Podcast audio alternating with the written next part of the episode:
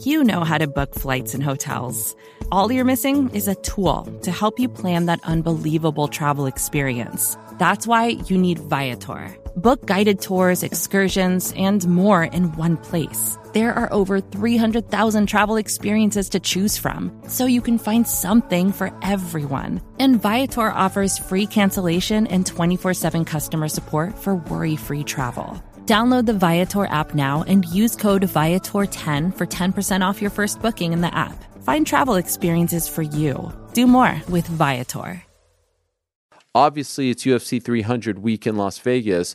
Friday, also in Las Vegas, it's the second PFL event of the season. Had a great start on Thursday.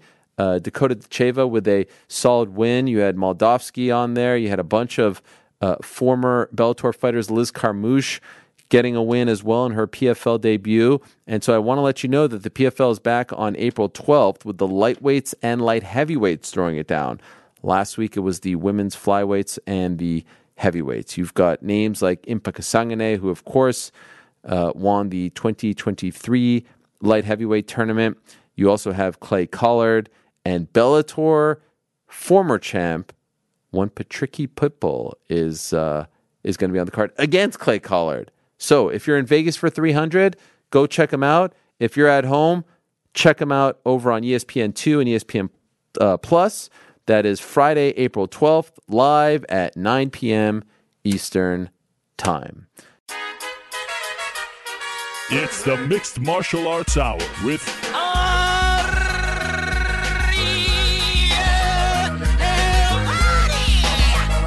The Mixed Martial Arts Hour is back in your life on this Monday, January 3rd, 2022. It's going to be a little while before I get used to saying that. Hello again, my friends. I hope you're doing well. I have missed you oh so very much. It has been, oh my, over two weeks since our last program. Happy New Year. Happy holidays to you and yours. I hope you're all very well and healthy, and I wish you all the best in 2022. It's been a crazy time since we signed off. And uh, if you happen to be working from home, if you're, uh, for whatever reason, looking for something to do, I hope that you are choosing us on this Monday afternoon because I am so happy to be here with all of you. It's my favorite show of the year, my most anticipated show of the year the ninth annual The MMA Hour award show is upon us, my friends. Look at this. There's only one reason these days for me to break out the tux. I bought this tux three years ago when we rung in the new year over at the Worldwide Leader, the new year and also the new era of the UFC on ESPN. And it was so funny that they chose myself and New York Ric to do that. I mean, the irony was fantastic. I'm sure a lot of people in the great state of Nevada were very excited and happy about that as well. And for the last three years, I have worn this little tuxedo, baby uh, when I do my other awards. Now, they were called the Helwani Knows Awards for that three year period, but this started off as the MMA Hour Awards, and it shall continue as the MMA Hour Awards. The first time that New York Ric and I did them was back in 2013, the 2013 year. Uh, we did them at the very, very end of 13. We might have given out a couple in 12, but it was really a thing that started in 13. And so this is the ninth annual awards, and it's so exciting for me because biggest one ever 26 categories, biggest one ever. 26. Name me another award show, not only in, in, in sports, but an award show, period, that has 26 categories. 20, I, I repeat, 26 categories. Uh, not only that, first time ever, we've got the People's Awards as well. My good friend Alex Weber was kind enough to compile all the uh, the suggestions that I got on my Substack. He was able to put them together, and we now have essentially the People's Award. So at the end of every little category discussion, I'll tell you who the people uh, have chosen as well. It's a great time to be alive. It's a great time to be here. 2021 was a fantastic year, a roller coaster of a year, but we ended on a very strong note. I'm so happy to be back. A lot has happened since we last said goodbye. Of course, we all know what happened in Tampa with the Jake Paul Tyron Woodley fight. Derrick Lewis with the big win. UFC off for a couple of weeks here. Returning on January 15th with the uh, Giga Chikadze fight against Calvin Kattar. but what a year 2021 was. Uh, before I get into the award show, uh, let us tell you about our good friends over at DraftKings. As always, this show is brought to you by DraftKings. DraftKings Sportsbook, the official sports betting partner of the UFC. Download the DraftKings Sportsbook app today, and please use the code the MMA Hour for a special offer when you sign up. Again, that's code the MMA Hour only at DraftKings Sportsbook. I mean, look at this.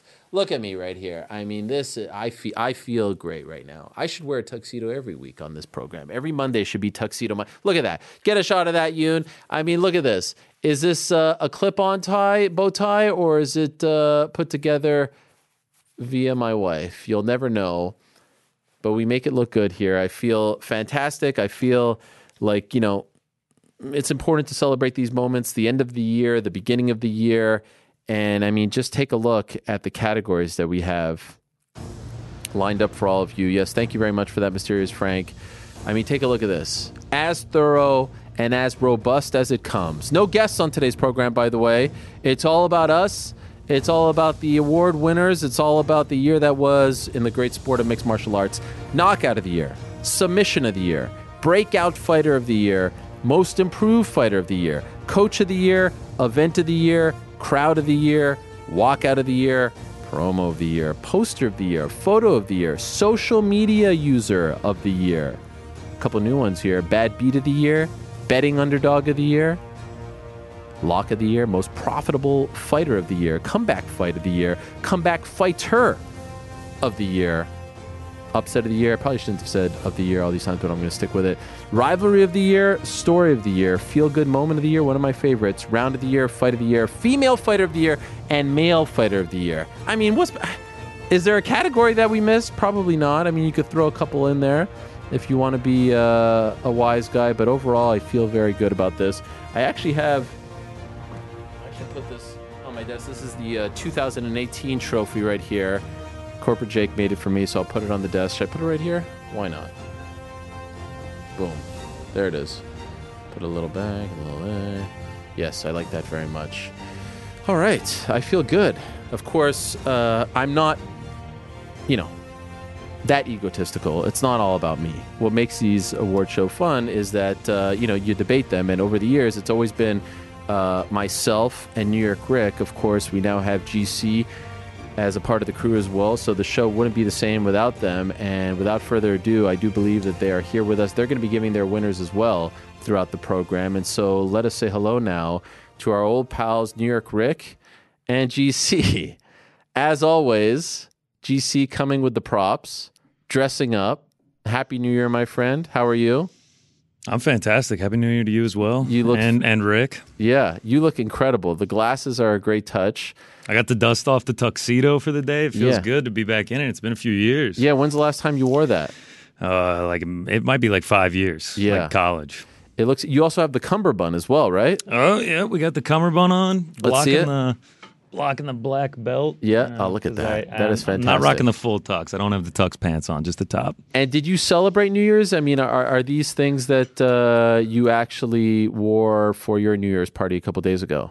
No. Okay. I- I'll admit to that. I went to the Party City right down the road. It's getting a lot of business from these holidays. I mean. I, I, can't it. even lie. I love it, and I love the fact that you've really souped it up because you're you're pretty much, you know, dressing up for the two of you over there. I mean, New York Rick could not even be. I was bothered. hoping for the tuxedo. Not even the shirt. tuxedo I was shirt. praying for the you tuxedo couldn't even shirt. have broken that out. No, you know what? I'm I'm in the middle of a move. It's at the other house, and Wow. I just decided it's Monday afternoon. Just stretch out like this. Couldn't Just even get show like, a, up. a quick Amazon purchase. And here it is. you No, could have literally no. bought that in 24 hours. I could not. Um, you know what? It's it's 2022. Where we're gonna bury that uh, in 2021. We're gonna, done? We're gonna burn that. Uh, We're done with that the tuxedo. shirt. Wow. It's okay. done.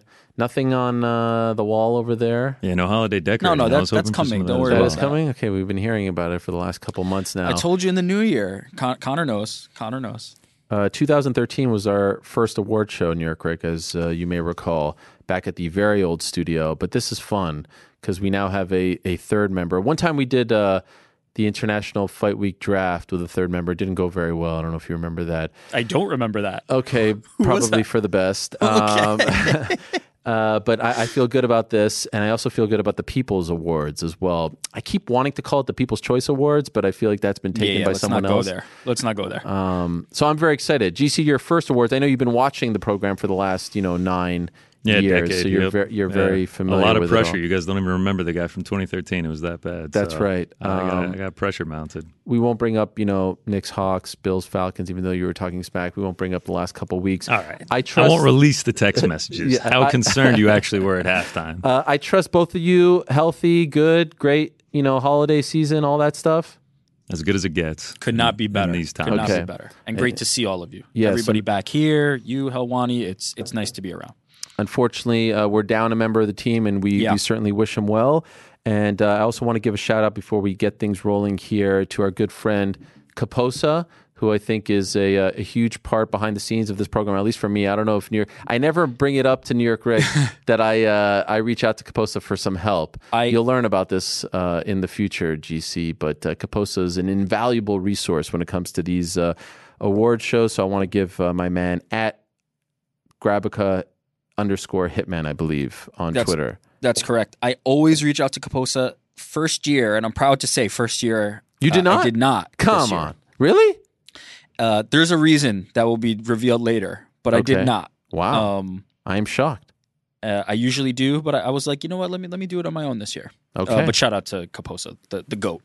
All right, enough dilly dallying. So how we'll do this is, uh, you know, we'll go through all the categories. Uh, I'll give you my pick. You guys will give your picks. We'll see if we're on the same page or not. We'll talk about them. In the end, we all know that my pick, you know, holds the most weight. I mean, the entire MMA community is pr- probably sitting around right now waiting to see if I will bestow the honor upon them of winning the uh, 2021 MMA Hour Awards. And, Not uh, untrue. And uh, you know, one year we actually sent these bad boys out. I'll That's leave it up right. to you guys. If we, we were two years late, but you know, we still made the effort. so I'll leave it up to you guys if you want to do that. But I do think it is time to get this bad boy underway because we got a lot to get to, my friends. We got a lot to get to and a lot to discuss. It's always tough. It's a bit of a daunting task when you're getting into it. You're like, holy smokes, you know, like Max Holloway, Calvin Kattar feels like it happened nine years ago at this point.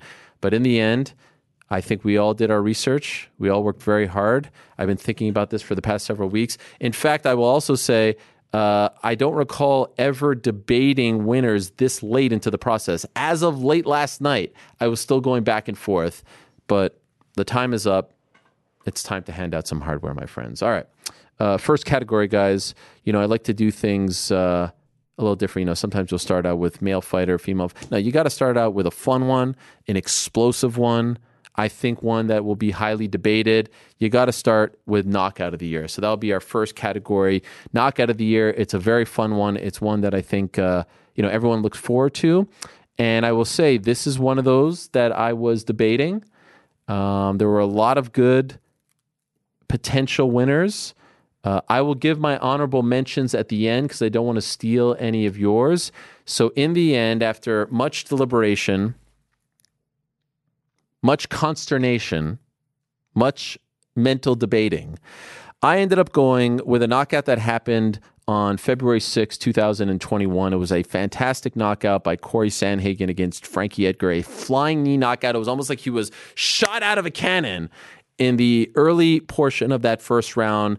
The knockout, the finish, there it is. The jump, the execution, everything about it who it was and who it was against was fantastic. Like I said, a ton of great ones this year. But in the end, my knockout of the year winner is Corey Sandhagen over Frankie Edgar, Flying Knee, UFC Fight Night, Alistair Overeem, Alexander Volkov back in February of 2021. Feel very good about this one, but honestly, you can make a very strong case for several. Eric, who do you got? Who do you got for us? Who's your winner for knockout of the year? I've got Kamaru Usman knocking Jorge Masvidal clean out. Um, first time uh, Masvidal had been uh, knocked unconscious. He had another TKO loss on his record, but never been knocked unconscious in that many fights. Uh, Kamaru Usman showing the improvements in his striking. For me, the stakes, the circumstance, the moment itself, the unexpectedness, uh, that was the one for me. So that's what we always debate. We always debate stakes, and you know, like sometimes like that knockout on the prelims of a Bellator card, no one's talking about, right? But considering it's the main event, considering who it is, you're going with that one. It it was a great knockout, and we'll get GC's pick here. I had some issues with it, but I'll I'll save my thoughts for a second because uh, obviously that was on the short list. and we'll be talking about that moment and I think that particular fighter throughout the program as well, because obviously Usman had a fantastic year. But GC, who's your pick for 2021 knockout of the year? Yeah, I think I'm going to go with a little bit more of a sleeper. You know, the stakes weren't necessarily as high, but the knockout was just so impressive. I had to go with it. My jaw dropped when I saw it. Ignacio Bahamondes KOing Roosevelt Roberts. Come on. What? GC coming out with a hipster pick right off the bat? Look at that picture. Look at that I mean, photo. I mean, it went it went incredibly viral. Five seconds left in the fight. I mean, my jaw dropped. I mean, I went crazy when it happened. I, that that's what I'm going out with. I'm going with KO of the year.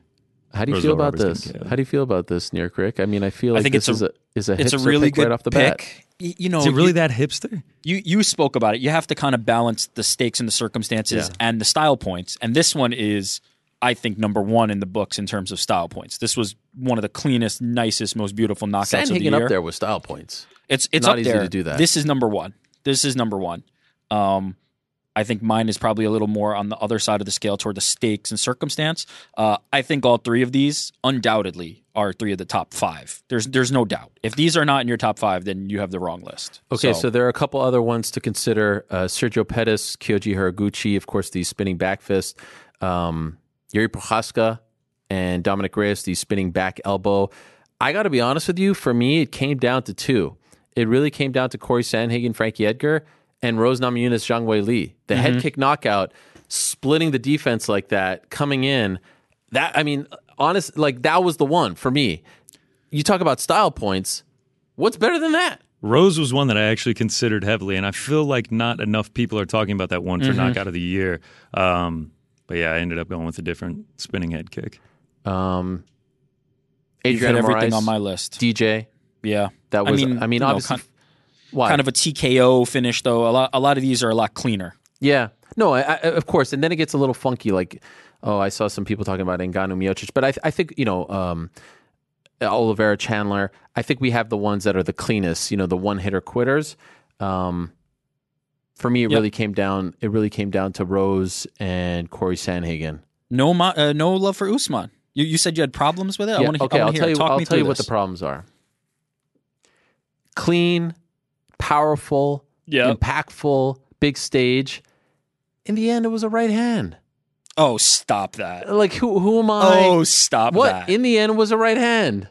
yeah, so what? In the end, it was a kick for Rose Namajunas. Yeah, In the that's end, it was a head kick. That's pretty damn tough. By the way, you don't mention So landing knee. a picture perfect right hand is Listen, easy. Don't don't walk me No, into no, a scenario no, no, no, where I'm no, discrediting no. Kamaru Usman. You are. You're, no, Oh, it's just the right hand. It's just Yeah, a listen. right hand against a guy who's never been knocked unconscious and put him flat on the canvas. Uh, GC's pick was nice. It was, it was something. It was something Beautiful. superhuman. Beautiful. Something superhuman. I go into the basement right now. I hit that bag. I hit a right hand. You Here- know, here- what I You're mean? Okay. discrediting discrediting Okay, punches let's- as a whole. Like Yeah, this is you're- you're- ridiculous. if we're gonna do that, how many flying knee knockouts do we see a year? Pro- Probably a bunch, right? Like no, we probably don't. a handful, I mean, there were- you just went from a bunch to a handful. Probably five. bunch, a handful. Yeah, okay, let, let's call it what it is. Yeah. Um, how how many like clean right hand one hitter quitters do we see? I would guess it's It was not fantastic. that much more. I will give it its props later on in the program. A lot of TKOs. Rest he put him out, out. It was night, just- night, sleep, fish flopping. Did on you the debate this one, canvas. GC? I mean, I thought of taking the Usman knockout. It was definitely on my short list for sure. Again, remember who it's against. That's course. that's important. As as is Sandhagen against Edgar, right? Like Edgar is notoriously tough. Nobody puts him out out really like that. Um, great knockout. It was my second. I had Sandhagen Edgar um, as my number two. I just think you have to give credit to Kamaru Usman the way he he put Jorge Masvidal out. It matters to me wow. who who it's against. Absolutely. I just feel like when you stri- you you have to consider that, but when you strip all that away, you have to look at the hand. you have to look at the technique. If this was a dunk competition, right? That's you know the standard fair foul line dunk.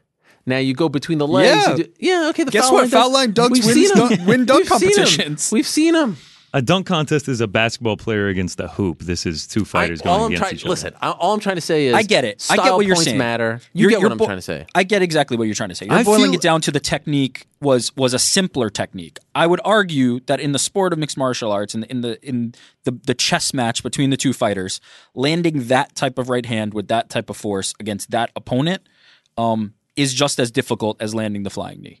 That that is my argument, and I think that that matters, and I think that the the result of it matters too. Uh, and Masvidal being down on the canvas like that, it, it matters, and that is nothing against either of your two picks because those are top of the top. This was a, way, this was a hard category this year. Very hard, and that's why I wanted to I mean, with it. Prochazka and Reyes is like in any other year, that's a knockout of the century. And I think we all said it when it happened. Oh, that's got to be knockout of and, the year, and right? this year, it's not even any of our picks. So, like, you know, and I can see it now. year. People be like, "Oh, you're hating on Usman." Oh, shut the f up. Usman's going to get his love throughout this program. It has nothing to do with that. I mean, this was. I saw someone saying like, "Oh, you only pick the winners based on who comes on your show." Listen, there's no guess. there's no guess. I'm trying to make it as unbiased as possible for that reason.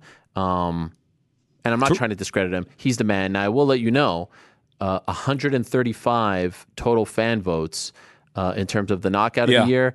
Uh, and the people chose Kamaru Usman and Jorge Masvidal. wow. I'll have you know. So how about that? Uh, I mean, I are- am the man of the people, so yes, 48 for uh, Usman. Um, number two, by the way, Corey Sandhagen. Number three, Jiri Prochazka. Number four, Rose Namajunas. Number five, Francis Ngannou. Wow. Your boy Ignacio People only got five. Only got five votes. Wow. Unfortunately. Pretty close to my top five. Not bad. Yes, it was a little I'm bit aligned hipster. with Oh, by the way, here. there were a couple of ones that the people were like completely off on, but for the most part, I thought they nailed it. So Yeah, good job, people. yeah. Um, all right, so that's knockout of the year. Any final thoughts there, guys, or you feel like we? Uh, I would say just to Rick's point, I, I do feel like Kamaru Usman's knockout had some style points. Like you are saying it's just a Oh, punch. of- like the way he put course. them out, the pictures that came out. Like I think there were some style points to it. Oh, don't be white knight. It's already- this, it's I already beginning. It's Oh, already man, I- beginning. I'm, I'm afraid to look at the Twitter mentions as we speak because, uh, oh, you're just hating on. Come on, Corey Sandhagen, like he was like a jack in the box coming out of that thing, like out of nowhere, just yeah, it was an flew up. incredible knockout. Incredible knockout. They all were. It was. Also, it was a very tough It category. was back to back crazy knockouts for Corey Sandhagen, if you recall. Because Oh, yeah. at the end of uh, The what kick was it? against Moraes, right? Yeah, the, the 20 wheel kick. Yeah. 2020 Corey, was Corey insane. Sandhagen lost twice this year, but had one heck of a year. I'm sure we'll all get to to some of Corey San- Yes. Sandhagen's year. All right, so that's knockout of the year. Congratulations to all the winner, in particular Corey Sandhagen for his great knockout of uh, Frankie Edgar. Uh, let us move along now and talk about another great one. Another one that I think is very tough, and I wouldn't be surprised if there's some disagreement here, and that is submission of the year. Submission of the year is always really tough um, because there's always a lot of them, and again, it's one of those that I think you know, as New York Ric said with the uh, knockouts, stakes, who it's against, where it's on the card, all that stuff matters. The uh, you know, is it a main event? Is it a title fight? I, I think sometimes we get a little bit blinded by that. Uh, in the end, and there were a lot of great ones this year. I'll, I'll, I'll throw out a couple as we move up, and and maybe I'll say some of the ones that the guys um, will say as well. As well, uh, Clay Guida's submission win over Leandro Leonardo Santos, excuse me. Uh, Vicente Luque's D'Arce choke over Tyron Woodley. That was a great one. Of course, uh, Amanda Nunes, Megan Anderson, the reverse triangle armbar back at UFC 259 was a great one. Luque Chiesa, another great one as well. Can't forget about AJ McKee and Patricio Pitbull Freire. Uh, the one that it came down to for me, it was down to two guys. It was down to Andre Muniz and Jacare Souza, the armbar, pulling that off against Jacare, the legend. I know he's getting older. I know it's uh, you know not the same Jacare as ten years ago, but to do that against Jacare to submit him for the first time in his MMA career back at UFC 262 was a huge deal for Andre. In the end, though, I went with Anthony Hernandez versus Adolfo Vieira, the guillotine victory, UFC 258. I believe, and perhaps GC can back me up on this. I believe Hernandez was something like a plus 500 underdog or something like that. To do that again, you have to appreciate Adolfo Vieira. You have to appreciate how great he is as a BJJ black belt. You have to appreciate his background in the fine art of jiu-jitsu. For a guy like Anthony Hernandez to submit Adolfo Vieira with any kind of submission, let alone a guillotine, was nothing short of amazing. And so, in the end, my submission of the year, Anthony Hernandez via guillotine against Adolfo Vieira back at UFC 258, the Usman Burns card in February. GC, your pick. So first off, that was that's an incredible pick. His betting odds to win by submission, Oh, yeah. Anthony Hernandez, thirty to one plus three thousand. So Oh, yeah. my God, that is Yeah, insane. I mean, in, insane. If you were holding that ticket, that's that's crazy.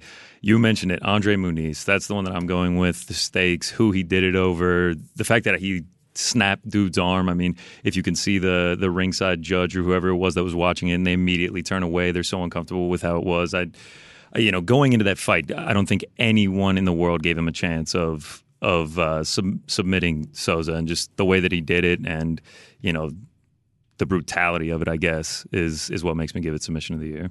Okay, so you're you're going with that as well. I'm Well, going you- with Andre Muniz. he's going with- Oh, you're Muniz going over with Muniz. Jacare Souza. Yeah, yeah, Oh yeah. wow, wow, wow, wow, wow. Okay. Yeah, I was saying the fact that he's doing it over Jacare, the Huge. intensity of the submission, how how insane it was. Uh, that's why I gave him submission of the year. Now, the reason I didn't go with Jacare is, uh, or you know, Muniz over Jacare is because Jacare getting a little older. It was tough though. I mean, at the end of the day, you have to try to almost do like a pros and cons category thing and decide. All right, who gets Vieira being somewhat of in his prime as opposed to Jacare not was ultimately why I gave it to Vieira. But no wrong answer here. New York Ric. I had the same short list. I think most people did, but I had Hernandez um, for the for the simple reason that Vieira's one of the best gra- living grapplers right now, uh, closer to his prime, um, having you know made the transition to MMA uh, much more recently than Jacare. Um, if if we're gonna play devil's advocate, I think the one thing against the Vieira submission is that clearly a lot of it was a result of him gassing out. Um, He it was a comeback fight. He was he was dominating um, Hernandez, and then Hernandez turned it around to submit him. Uh, he was completely gassed, whereas Muniz just straight muscled Jacare um, and and put a submission on him that broke his arm. So I think there are pros and cons for each. Ultimately, I could not go against a non grappler submitting uh, Vieira, but I, I think either of those is a very deserving Yeah. winner. tough one. Uh, this is one of those, by the way, where the people were, and I had a feeling uh, on a different playing field than all of us. They went left field, and maybe there was some recency bias here. Some style points or what? No, the uh, the winner, as far as the people are concerned, with uh, 128 total votes, uh, number one, Charles Oliveira over Dustin Poirier. Hmm, interesting. Okay. Now, I, th- I think that has to be recency bias. Yeah, But I, it happened. I, understand the 11th, argument right? there. The the stakes and and uh, Nunes over uh, Pena over Nunes is another one that kind of falls into that category. I get that. I get if those are the submissions. For me, I think submitting grap you know all time legendary jujitsu players to me pushes that a little bit above. But I completely get that. again, one of those where you obviously have to consider it. Uh, I think considering our respect for Jacare and Adolfo Vieira, that gets Yeah. the nod. Uh, some others that they uh, gave a nod. Number two, by the way, uh, honestly, like ours didn't come in till like four or five. Brandon Moreno with the rear naked choke over Deiveson Figueiredo Yeah. back in June. Again, I think that the title fight submissions get a Yep. little more love, but that was obviously that was a very clean one and a very beautiful one as well. Uh, Islam Makhachev's Kimura over Dan Hooker back in uh, Abu Yep. Dhabi. The Muniz uh, win over Jacare Luque with the uh, Luque had two.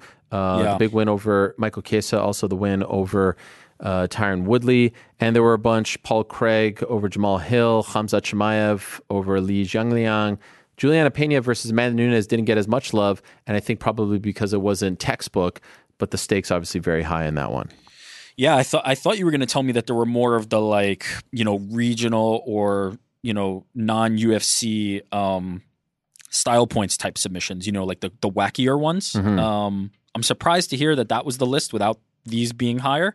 Um, Guida versus Santos also. Not a lot of love for Um, Guida. I feel like that. I mean, that was a recency one, and I feel like no one's talking yeah, about Yeah, so that. I'm a little surprised by that list, but I, I think ultimately the three of us uh, landed in the right spot there yeah, and I do think that AJ McKee's guillotine over uh, for sure. Patricky, excuse me, sure. Patricio Pitbull was a pretty damn big one, You- considering you how good talk about Patricio was. stakes. Yeah. you want to talk about stakes? That's that's the highest of the high. All right, so that's uh, submission of the year. Congratulations to uh, Anthony, to Andre, and to Charles Oliveira, the people's winner for submission of the year. Okay, this is fun. We are rolling here. Appreciate everyone who's uh, joining us. Uh, let's keep things rolling along here and talk about breakout fighter of the year. This was one that initially I had some trouble with, and then I was like, oh, of course, because everyone kind of has their own definition of breakout. Is it breaking out onto the scene, period? Like we didn't know who this person was a year ago? Is it breaking onto the UFC scene? Because that's obviously the major leagues, if you will, the highest platform, the uh, the most well known promotion in the sport of MMA. No one can deny that. always different definitions, variations of this one. In the end, for me, breakout fighter of the year 2021, I went with the French Prince, Ciryl Gane, who of course was undefeated to start the year. But when you consider what he did in this year, and honestly, the win over Derrick Lewis, big in its own right, and we all kind of, you know, debated, criticized, complained about the interim title. Um, it is what it is. He got the interim title. It sets up the highly anticipated unification bout in just a few weeks, January 22nd. When you have a year where you're defeating Jairzinho Rozenstruik, Alexander Volkov, and Derrick Lewis, and you're beating Derrick in Houston. Uh, this is a guy who started the year seven and zero, who only started his you know MMA career three and a half years ago, and I know he ended 2020 with a big win over Junior Dos Santos.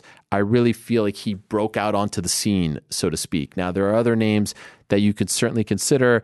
Uh, I was debating uh, the likes of Paddy Pimblett, but ultimately Paddy only had one fight in the UFC, and we all kind of knew who he was. And I don't think that enough. Now you can look at social media, you can look at his impact, you can look at what he did, all that stuff. He's certainly a uh, a worthy winner of that award if you want to go in that direction. Other names that came to mind: Marina Rodriguez, Giga Chikadze, Chris Barnett. Kayla Harrison had another breakout year. AJ McKee had a breakout year. Jiri Prochazka had a breakout year. Sean Brady had a breakout year. Brandon Moreno, only one fight, but of course, the big win winning the belt. Merab Dvalishvili, Chris Curtis, Casey O'Neill.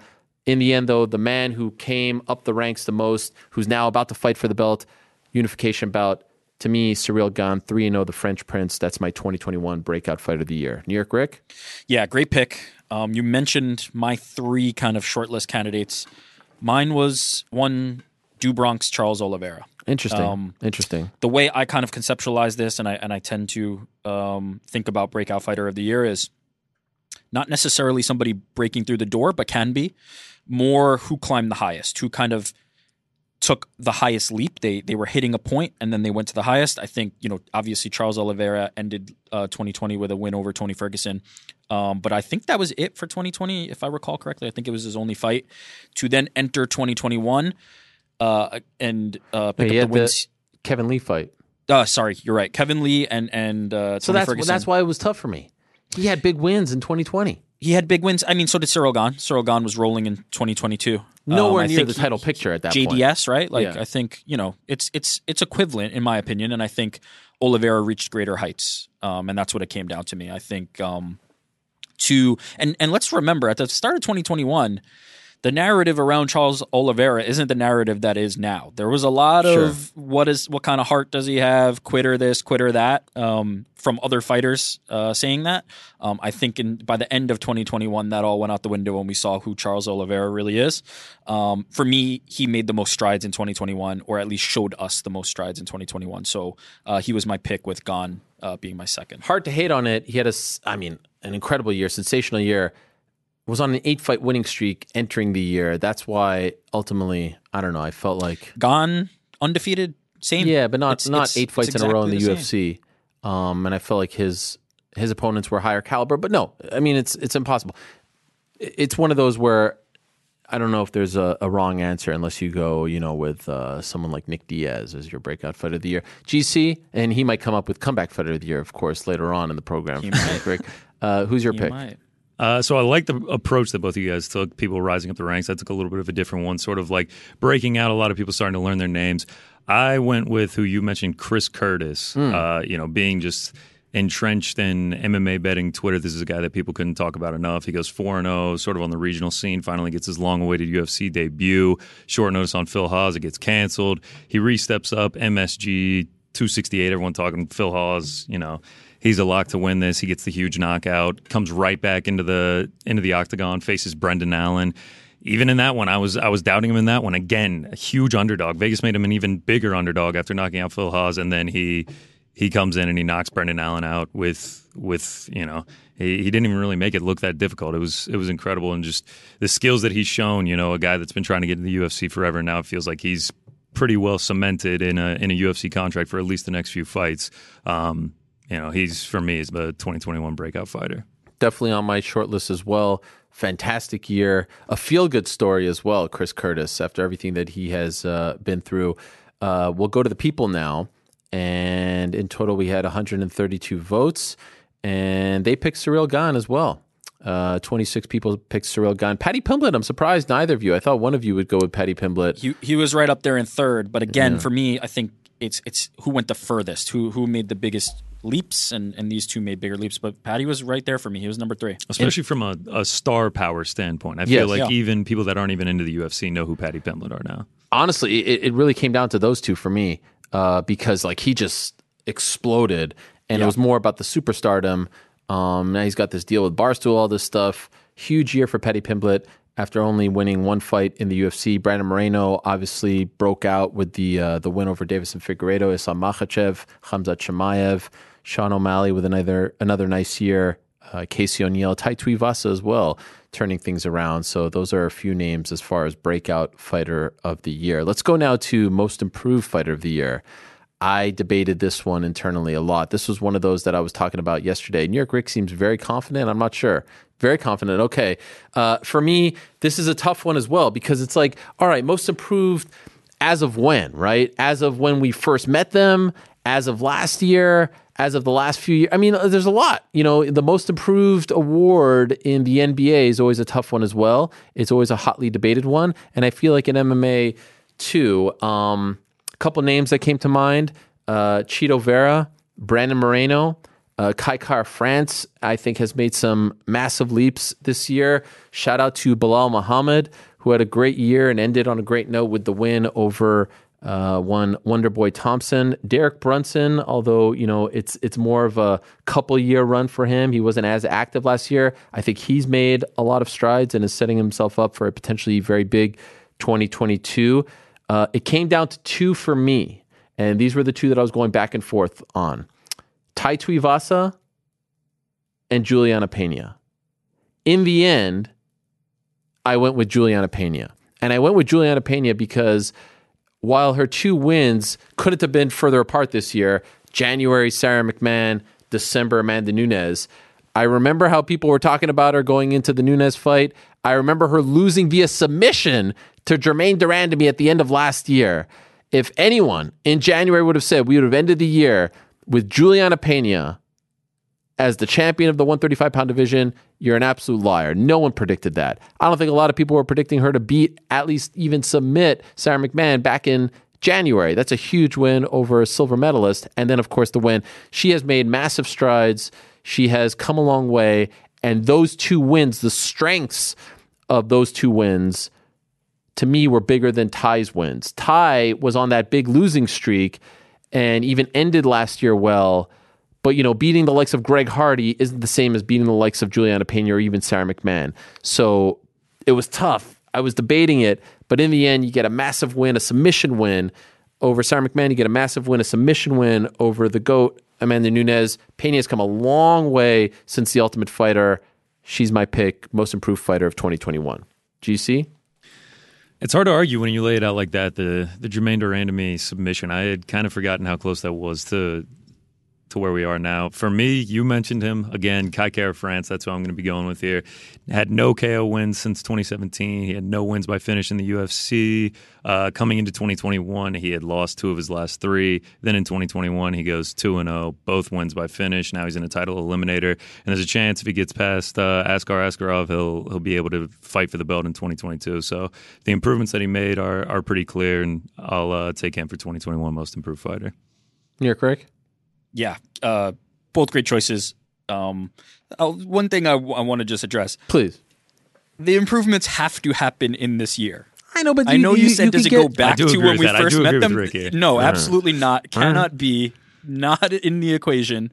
Um, it has to be the improvements this year. And for me, the answer was very easy. There was I had number one, and then I had everybody else. Kamaru Usman. Number one. Wow, Kamaru Usman, who's on like a Flashback. 40 fight, 45 Flash- fight winning streak. g- yeah. Guess what? Let, here, let me let me just He has- he spit has something for listen, you. he Let me spit some science for you. Uh, uh, let me also before I do Here I am this, going to let me say criticize Kamaru Usman again. this is also equal parts a coaches award. I think. I Yeah. think the, the the coaches and camps and training partners are so essential to this kind of growth. Like we think of it as an individual award, but it is such a team effort, and I think the the fighters themselves will be the first ones to say that. Um, but mid 2020, the only fight of Kamaru Usman's 2020 was a, a grapple fest, cage, you know, wall wall Yeah. and brawl against Jorge Masvidal. Flash forward to 2021, switches camps. He's now in camp with um, Trevor Wittman. Uh, TKO Gilbert Burns. If you if you say that that's how you thought that fight was ending, I'd be intrigued to know that. Uh, knocking clean out Jorge Masvidal, as you know, my knockout of the year, and then uh, dominating Colby Covington at the end of the year. So I I know there's a tendency to kind of go away from some of the top tier stars. To me, nobody has looked as different as a fighter. And I believe last year I picked Brian Ortega, who a very similar circumstance kind of came in and completely reinvented himself in the performance against um, Korean Zombie. For me, what I look for in this award is who has shown those improvements in 2021. The fighter that I saw in 2020 from Kamaru Usman was not the same fighter that I saw in 2021, and I think he came the furthest. I think his coaches and, and his team uh, deserve the credit for tran- completely transforming him. It's a great shout. It really is. It's one of your best picks of all time. Oh, thank And- you. No, it, it it really is. And uh, I'm embarrassed that I didn't even mention him as an honorable mention. Uh, it's a fantastic shout. By the way, the people didn't really have Kamaru Usman at all on their radar uh, in total. I get that. I'll No, be no. I get it's- that. It's hard because he's so he's already been so good Right. that you forget that he can improve. You forget Yeah, that there really are has. levels, and you talk about the the difference in his performances. But I I don't think that this was obvious. But I did think that for me it was the number one. Uh, Charles Oliveira won the People's Award. Uh, Interesting. 22. Derek Brunson, 18. Uh, Yeah. Tai Tuivasa came in third. Bilal Muhammad. Francis Ngannou, which is an interesting one, wasn't very active last year. Yeah, Brandon with one Moreno, fight, Kai it Kara France. knockout. Ciryl Gane, which is an interesting one as well. Uh, Robert Whitaker, who actually I think was my winner last year. He wasn't as active this past year. Glover Teixeira. Usman with just three. Wow. Come yeah, three votes Um, for Kamaru that Usman. said, my top four were Usman Brunson Tuivasa Oliveira. So like everything around there, except I Yeah. I gave a lot of credit and stock to what Usman had been able to do since 2020. That's a great one. And actually, and I tried to do this for the most part, uh, transitions very nicely into our next category, and that is Coach of the Year. I feel like this is going to be the easiest one of them all. Um, a lot of coaches had great years. Uh, I do want to give a shout out to some of them here. Let me just pull it up real fast. One second, one second. I should have had this ready. Um, Fernand Lopez, James Krause, uh, Henry Hooft, Eric Nicksick, Khabib Nurmagomedov had a very strong year alongside Javier Mendez, but I don't know if anyone had a year close to Trevor Wittman. Trevor Wittman is my 2021 Coach of the Year, back to back years for me. And the thing about Trevor Wittman is he's not one of these coaches who has a massive stable of fighters. You don't see him every weekend at a UFC event. You know, there are some guys who I feel like you see every weekend who have big stables, and that's no knock on them. I feel like I see James Krause a lot. I see Khabib and Javier quite a bit. Uh, I see Eric Nicksick a lot. I see Saif Saud, who had another great year as well. But Wittman has the quality. He doesn't have the quantity, he has the quality. And it all culminated with that fantastic night in New York with the Justin Gaethje win, with the Usman win, with the Rose win. What he's done for Usman, which goes into what, uh, you know, New York Ric was just saying, how he has uh, helped him improve and become an even greater fighter. Uh, what he's done with Gaethje, what he's done with Rose. I mean, he just has an incredible coaching style. I love listening to him in the corner. He's just a fantastic coach, and uh, he seems to make his fighters better. So, in the end, my 2021 Coach of the Year winner is the one and only Trevor Wittman, who wins it back to back for me. New York Ric. Nothing to add. You you listed the, the other names that, that tend to come up, but it was the year for Trevor Wittman, no doubt. Um, what was it? Six and zero on the year, three for Usman, two for Namajunas, one for Gaethje. Undoubtedly, the year for Trevor Wittman. GC. Yeah, I mean, it's just like there's like an aura around him with like like you said the the quality over quantity, and then when they do come out, the fighters perform at such a high level. Yeah, I mean, there was there was really no question for this one. massive year for him um, and really incredible when you think about the stakes in those three fights all happening in the span of three hours and that they had to move the Gaethje fight because it was going to be back to back to back. Uh, they moved the Gaethje fight to the opener on the pay per view, and then Rose does what she did to Zhang. Close fight, but I thought she won. And then, of course, Usman with the big win over Colby Covington in the uh, rematch. Huge year for Trevor Wittman. A lot of great coaches in the sport. The sport has come a long way in that regard, but uh, in the end, you got to give the nod to Trevor Wittman. Speaking of New York, speaking of Madison Square Garden in November, we transition now to our event of the year. Event of the year is always a very fun one, of course. This one often dominated. Uh, oh, and by the way, uh, I want to mention that the uh, the the people gave Trevor. I mean, it goes without saying, but like almost unanimously um, gave him the uh, the nod. Trevor Wittman, Coach of the Year. Khabib came in second. Javier Mendez, Fernand Lopez.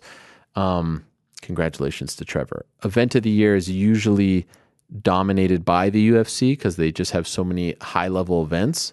Um, this one came down to a couple for me it really, I'll give a shout out to UFC 264, 267, 261. Um, it came down to 269 or 268 for me. And I always hate to, you know, have that recency bias. Uh, 269 was the last pay per view, it was a fantastic one. But in the end, I went with UFC 268 in November, Madison Square Garden, not only for that main card, the main card was fantastic. Of course, it kicks off with the uh, the Justin Gaethje uh, versus Michael Chandler fight. You had Marlon Vera and Frankie Edgar. Uh, the Shane Burgos fight was great, but then you also have the two um, title fights. But what I loved so much about that card was the way it was built, and you had these guys debuting right on the undercard. You had Ian Garry debuting and coming up big. You had Alex Pereira debuting and coming up big. You had the Chris Barnett moment with Gian Villante. You the Chris Kurt, like you just had so many beautiful moments throughout that card from start to finish. New York is always special. I thought it was a very nicely constructed card. They used the moment, they used the stage, they used the arena to get over guys like Garry and Pereira. It was just perfectly put together. And so um, shout out to 260, 266. I mean, it was it was a great year for UFC pay per views. It really was. 261 was a great one. Um, 264, 263. Bellator had some good ones. Bellator 270 gets a nod as well. But in the end, I'm giving my event of the year award to UFC 268 that happened in November right here in New York City. GC, your pick. Yeah, so I was actually torn between 268 and 261, uh, the one in Jacksonville when the crowd returned and everything. Yeah. But eventually I decided to agree with you on this one. I actually went with 268 as well. Everything you just said, I think it was one of the best main cards we've seen in a long time. All the undercard action that happened too. I, I mean, you, there's nothing more for me to add. I, I'm going with 268 for my event of the year as well. Yeah, and 261 had some nice undercard stuff uh, as well, but it didn't have the names. It didn't have like the debuts. It didn't have the prospects. Um, the main card was fun, all finishes. Also, the Weidman injury was like a little bit of a downer too. It was like, yeah, oh, but no, that was cool with the fans coming back and all that, and had the Rose moment, had the Kamaru tough. But I went with 268. Yeah, right. The the fans coming back, and then the the undercard is what sold me on 268 as well. Yep. Well, you just pour water on my pick. It's UFC 261. Why? Uh, the Why? fans coming back Yeah. in Jacksonville. Um, I, it's- I completely agree. 268 top to bottom. Being in New York City, first of all, it breaks my heart to not pick the New York card. Being in New York City, uh, stacked top to bottom. The last three fights, the Valentina finish of Andrade, the Rose KO of Zhang, and the Usman KO of Masvidal, I think put that event and those moments in a different stratosphere. Um, combine that with the fact that it was the first event where the fans came back. Um, to me, the the sentimental favorite there. Uh, for me, 268 was up there. My my third, 257 to me, I thought um, was number two because of the anticipation. Just the the anticipation of the return of Conor McGregor, I think, Yeah. um, makes everything a feel like a special event, a special card. So um, I had that high, but 268, 267, 269, that whole run, I mean, They had a great year. elite. Like yeah. the only real dud of a pay per view was the August one in Houston. Yeah. And look, I mean, there was the coronation of Ciryl Gane too. Like even that, you know, th- there was a well, imagine if there. Julianna Peña fights Amanda Nunes on that card, as was yeah, but originally who the knows how that goes? Butterfly effect, this, that, the other. Yeah. You know, yeah, I I agree with you. That was the lowest uh, of the low of of the uh, pay per views this year, but gr- strong, solid year for them. Also worth um, shouting out Bellator 263. I think um, headlined by McKee and Pitbull. That Mm-hmm. just you know the card delivered. It was fine, um, but that fight is the best fight they could have made, and it ended up with such a memorable result. Um, so I, I thought that card uh, felt significant. Overall, uh, I think a very good year of cards. Um, yes. you know, we we can't we I, I at least complain about the the Apex cards, and I saw Dana White do an interview with the um, Las Vegas Review Journal recently, uh, saying that you know, like doing the events at the Apex is like doing Zoom you know, meetings in your underwear. And I agree, it's comfortable, especially for the UFC, and they make a ton of money, and yet they're still at the apex. And I think it's hurting, at, at least from a, a viewership standpoint, it's hurting the product. But then you, the, the byproduct of that, and on the flip side, you have a situation where it's like, all right, all the apex events feel the same, they don't feel special. But then when they get to the pay per views, those feel now extra special because of the crowd, because of Sure. the you know the environment. Um, but overall, they put together a very solid list of pay per views, and it seemed to have paid off because, according to Dana White, uh, their most profitable year ever. I think a lot of people were very critical of the move to go exclusively on ESPN Plus. It seems to have worked out incredibly well for not only the UFC but also ESPN. No one's missing out on the pay per views. Everyone knows how to order them. It's a pretty easy system to, at least here in the United States, to uh, you know to figure out. So yeah, just a huge year, and you know starts off with a big one, January twenty second as well. Uh, Francis Ngannou defending his title, Brandon Moreno. Is, is what you're trying well. to say that the the crowds, the fans, the crowds make the make the the show happen? Is that is that where you're getting thousand percent.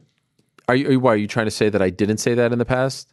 No, I'm trying to say I'm trying to give you a little little segue. A little, Yeah, no. Oh, yes. Oh, because we have crowd coming up next. Yes, the crowds help, but also the venue helps. You know what I mean? The walkouts. the, the atmosphere Yes. is just completely different, and it comes across on TV. And it, Yes. it you, there's something there. I will admit, there's something nice um, about the Apex shows about the, no, the lack I'm of done noise. with them. If I Oh, never stop. see an Apex, oh, if. I never see an Apex show again, I will be thrilled. no, don't get me wrong. I, listen, Enough already. Contender Sentimentally. I picked 261. The Return of the Fans is my pick. I get it. I'm with you.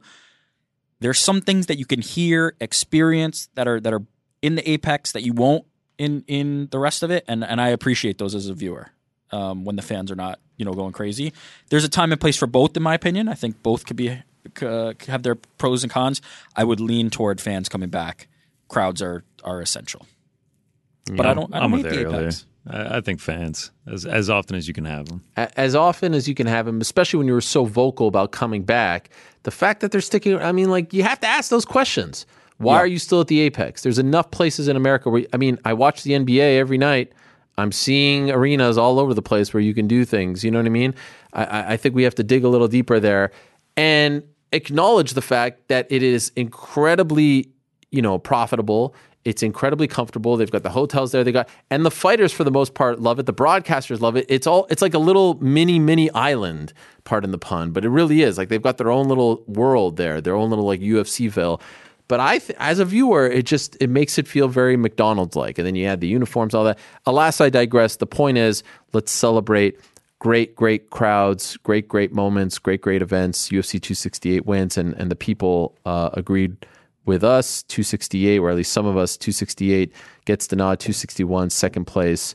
269, 267, et cetera, et cetera. Now, as New York Ric was uh, mentioning, let's uh, move along now to another fun one crowd of the year interesting one. It was really tough to do crowd of the year last year because we only had like two three months to choose from. Of course the pandemic we started off the year very slowly but you know uh, slowly but surely the crowds came back and we certainly hope that they're going to stay uh, because it's getting pretty depressing out there. But for now uh, the crowds are at least showing up to the majority of the big events. And this one, to me, surprisingly, was one that I think isn't being talked about enough when I'm seeing other people talk about, you know, big events, big moments, big crowds. Not a lot of people do crowd of the year. I will acknowledge that, but was actually a very easy one for me. This is one of those categories where I was like, oh, of course, it has to be this one. I'll give a shout out to 261. I think 261 is obviously one that a lot of people were excited about, that you know really stood out, that was really special. Um, 268 was great. The New York crowds are always great. 267 uh, was great as well. 269 was a pretty hot crowd. 264, 265, etc. But in the end, my no-brainer, my absolute no-brainer, had to be the Bellator Dublin event uh, just a couple of months ago. That crowd was absolutely insane. Bellator 270. It was uh, as good of a crowd as I've ever seen. It honestly rivaled what I saw. I wasn't there, but it rivaled what I saw when Conor fight Diego Brandao. The Peter Queally walkout was incredible. The James Gallagher walkout was incredible. The singing, the dancing, the zombie, the uh, cranberries. Like I was watching that. I was like, I wish I could be there. I wish I could experience that. They are so passionate. Um, I love I love the chanting. I love just how they get behind their guys. That Bellator Dublin crowd was one of the best that I've seen in quite some time and was so refreshing and it felt like it was a bunch of people who were cooped up for a year plus and just were ready to explode and cheer on their own. Unfortunately, the two top Irish fighters lost at the top of the card, Gallagher and Queally, but there were some great young uh, fighters that had great performances leading up to the the top two, and uh, it was just an amazing scene. And honestly, it was shot beautifully, like the whole thing. It was uh, it was really really nice. So my pick, crowd of the year, Bellator Dublin, just a couple of months ago, an absolute scene, if you will, uh, and one of the best crowds that I've seen in quite some time. New York Ric hard to argue. It was it was a tough debate for me between that one and UFC 261, uh, but I ultimately went with UFC 261. Come on, how could you compare? What do you mean? How can I compare? It was the first crowd back, um, singing, dancing, chanting. Yeah, believe I, I trust me when I tell you that I'm sh- I'm sure those things were happening at UFC. It's because Jake Paul was in attendance. You give that one the nod, right? Listen, that says something, right? right, right, right. If Jake Paul was Jake Paul at Bellator Dublin. No, he wasn't. No, he was not. I think McGregor was though. Um, was he? Maybe. Um, I actually don't think he was. I don't think so. no, but right. either way, uh, yeah, I, th- I think the significance of it being the first um, crowd uh, back and, Came down to those two, honestly. But Yeah, it's it's those two. It's it's you can't go wrong between those two. Uh, for me, it was 261, but you ca- you can't argue against Bellator Dublin. It was it was those two. I don't I didn't even have anything else on my list. It's it's between those two. GC, Yeah, it was the same as as Eric here. I had those two on Wow. the list. That was it. But I actually went with Bellator Dublin instead. Bellator Oh, 270. wow. Yeah, no, I, I agree with you. here. I think that makes it three straight picks that I'm agreeing with you. Yes, unfortunately, I love but it. uh, I don't yeah, like man. it. Anytime, anytime the entire country gets behind an Irishman like that, and they're all singing uh, "Zombie" by the Cranberries together. Oh, my God. Pretty, pretty hard to go against that one. I was with TST. He was singing along with it too. I mean, Oh, it my was, God. Uh, yeah, that, that's a hard crowd to top. And and honestly, like let's give a shout out to not only the Irish people, but uh, very rare. I don't think Bellator has ever won a crowd of the year. Um, I could be wrong. It's been nine years, but uh, usually, you know, not the best crowd. Certainly not compared to the UFC. But uh, go back if you didn't watch it. I think it was a Friday afternoon. It might have flown under the radar. Uh, it was also was it the night before the MSG card? It was in early Yeah, November. before yeah, 268. Yeah, so it was early November. May have flown under the radar, but uh, wow, what a scene that was! And uh, I, I just love those. I, love, I love the Irish fans. I love the English fans. Like those European crowds are just amazing, kind of like what you see at the uh, the football matches as well. So shout out to them. The people chose 261, by the way. Um, I continue so, to be the man of the yeah, people. number one, 261. Bellator 270 gets the nod, tied with 268 um, as numbers uh, hmm. two and three, 267, 269, 264 uh, and one vote for uh, the fight night headlined by Derrick Lewis and uh, Chris Daukaus for whatever reason. Wasn't that That was the one in December. December wasn't 18th. that at the Apex? Yeah, well, yeah, but there was like wasn't there like hundred people there or something? Yeah. Okay. All right. He threw the. I, that might have been someone just messing. Yeah. Um, right, but like for the most part, of the year. Yeah, it. it uh, I, I, the people were were pretty Yeah. serious about this. There were no weird ones. Those were Um, the two. yeah. There- there's nothing else. 261 and Bellator 270. Now, um, speaking of great crowds, uh, when you have a great crowd, you're going to have some great walkouts as well. Last year, my uh, winner for walkout of the year was one that I was pretty proud of. It was the Darren Till walking out to no music, um, part of the uh, Robert Whitaker fight. I love the uh, the symbolism and the significance of that. But of course, we had a lot more to choose from uh, this year, and uh, this one was another one where I had it down very easily. Now I um, I heard from a couple people when we came out with the um, you know the categories and that the award show is going to be on January third. When you tell people that this show is going to happen, everyone was like, "Oh, of course we know your walkout of the year winner." I mean, it's never happened before that we influenced an actual walkout, right? I mean, we could put the hat on right here now. We all remember what happened. Virna Jandiroba. You know, you had uh, her immortalized on the wall. She walks out to Island Boys, who, by the way, I saw at the Jake Paul fight uh, against Tyron Woodley back at uh, Tampa, in Tampa, December. And it was just a great moment. Like, we literally infiltrated the system. We literally infiltrated the moment. Virna stepped up. Uh, we had Andre Petroski who tried to uh, jump in there and get at the last minute, get immortalized with Sean Brady.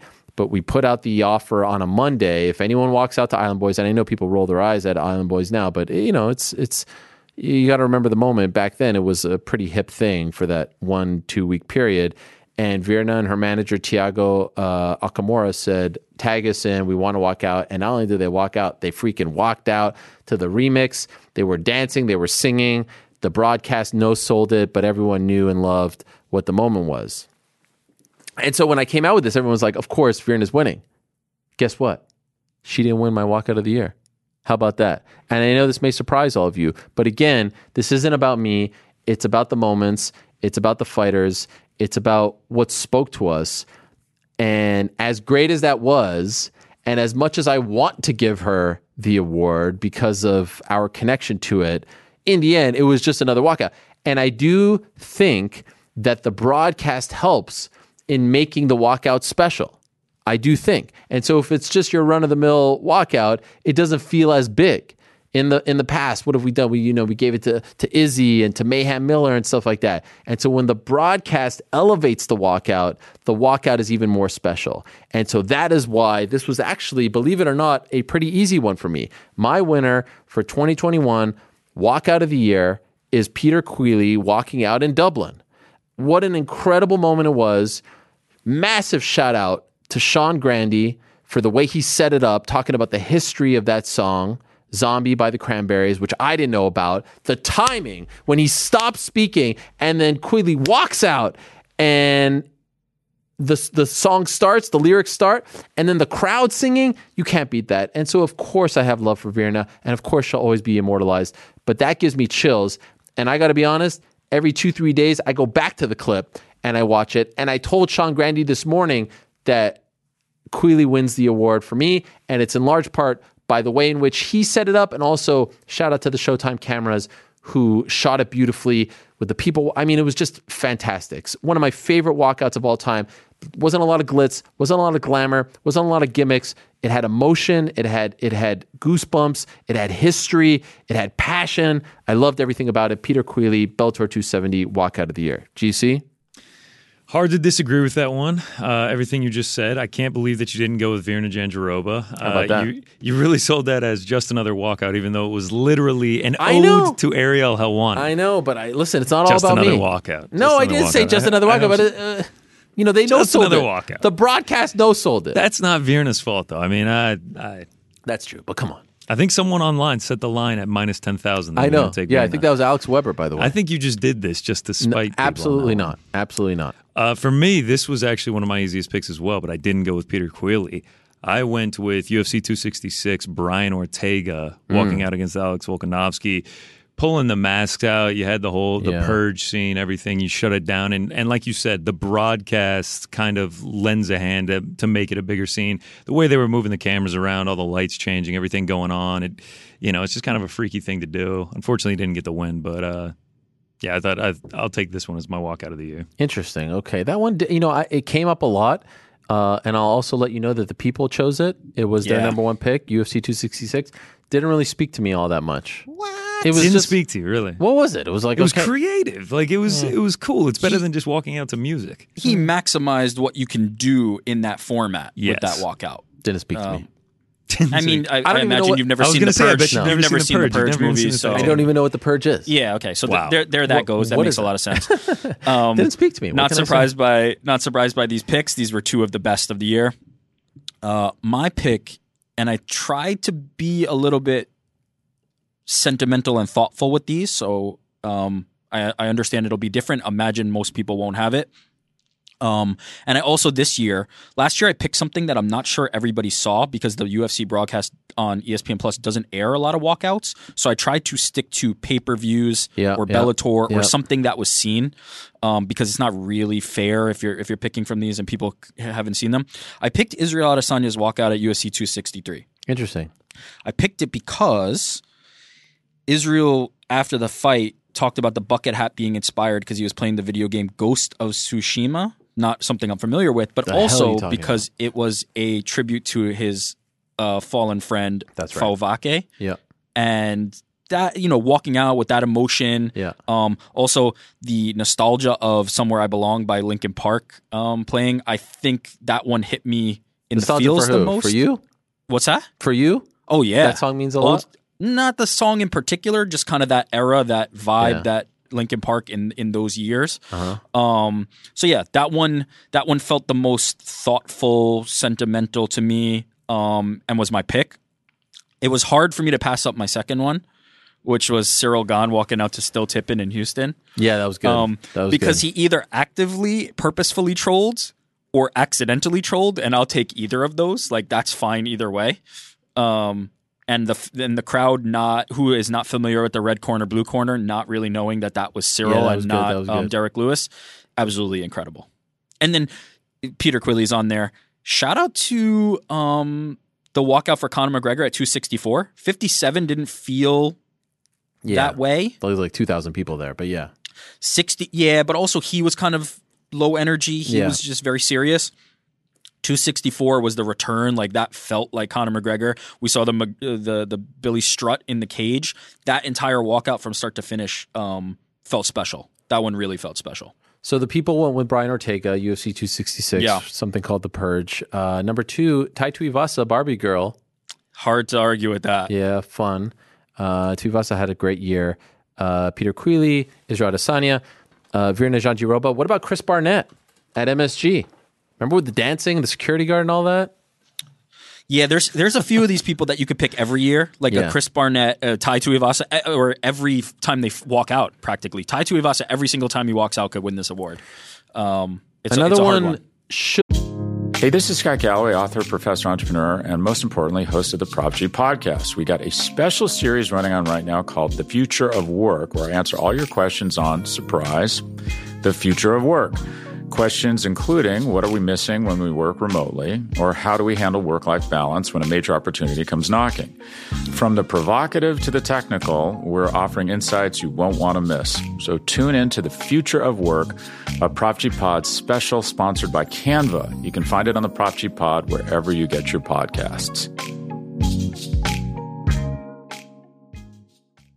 would be like if Paddy Pimblett would have walked out in his debut in England with that song, da, Yeah. da, da, da, he Yeah. probably would have gotten a lot of love. Unfortunately, he walks out to the empty Apex. It's a still, you know, it's still a cool moment. It's a cool song, but it doesn't have the same type of impact. I mean, it's almost impossible to win it when you're fighting at the Apex.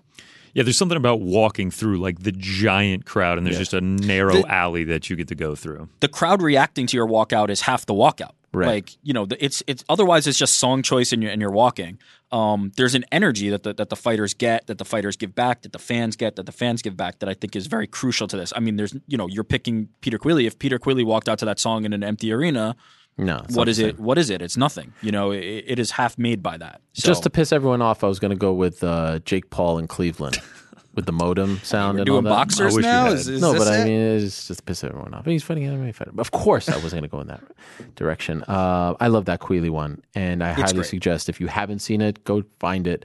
And it's great not only because of Queally and the fans, it's great because of the the the announcer Sean Grande, who does a fantastic job and is very underrated in my opinion. Voice of the Celtics on the radio, but also the uh, the camera they use that 4K camera. It was just beautiful stuff. All right, uh, let's go. You know, I love these. These these are you know someone was making fun of me. They was like, oh, you criticize the UFC posters. Yes, I love posters. I love walkouts. I love promos. I love like I love these things that make the fight game so special. And so, without further ado, let's go now to promo of the year. Now, promo of the year is one that you can go in multiple different directions. Is it like is it a promo video? Is it a promo that you're, you know, cutting? Is it uh, some promotional asset? Whatever it is. Um, there was actually three that I was considering here. Um, I was considering the Michael Chandler promo that he cut after his UFC debut, where, you know, also you got to consider the ones that get a lot of love, the ones that get a lot of attention. That one got a lot of attention because he uh, was pretty much emulating Ric Flair and pretty much took that from DC and I when we were talking about him being like the Ric Flair of the UFC coming from Bellator. That got a lot of love. A lot of time and a lot of energy was spent on Britain Hart's, um, you know, I'm a feeling promo, but didn't ultimately give it to her because it was a BKFC card and, you know, it's an MMA show. Although I might go against that line of thinking in a moment.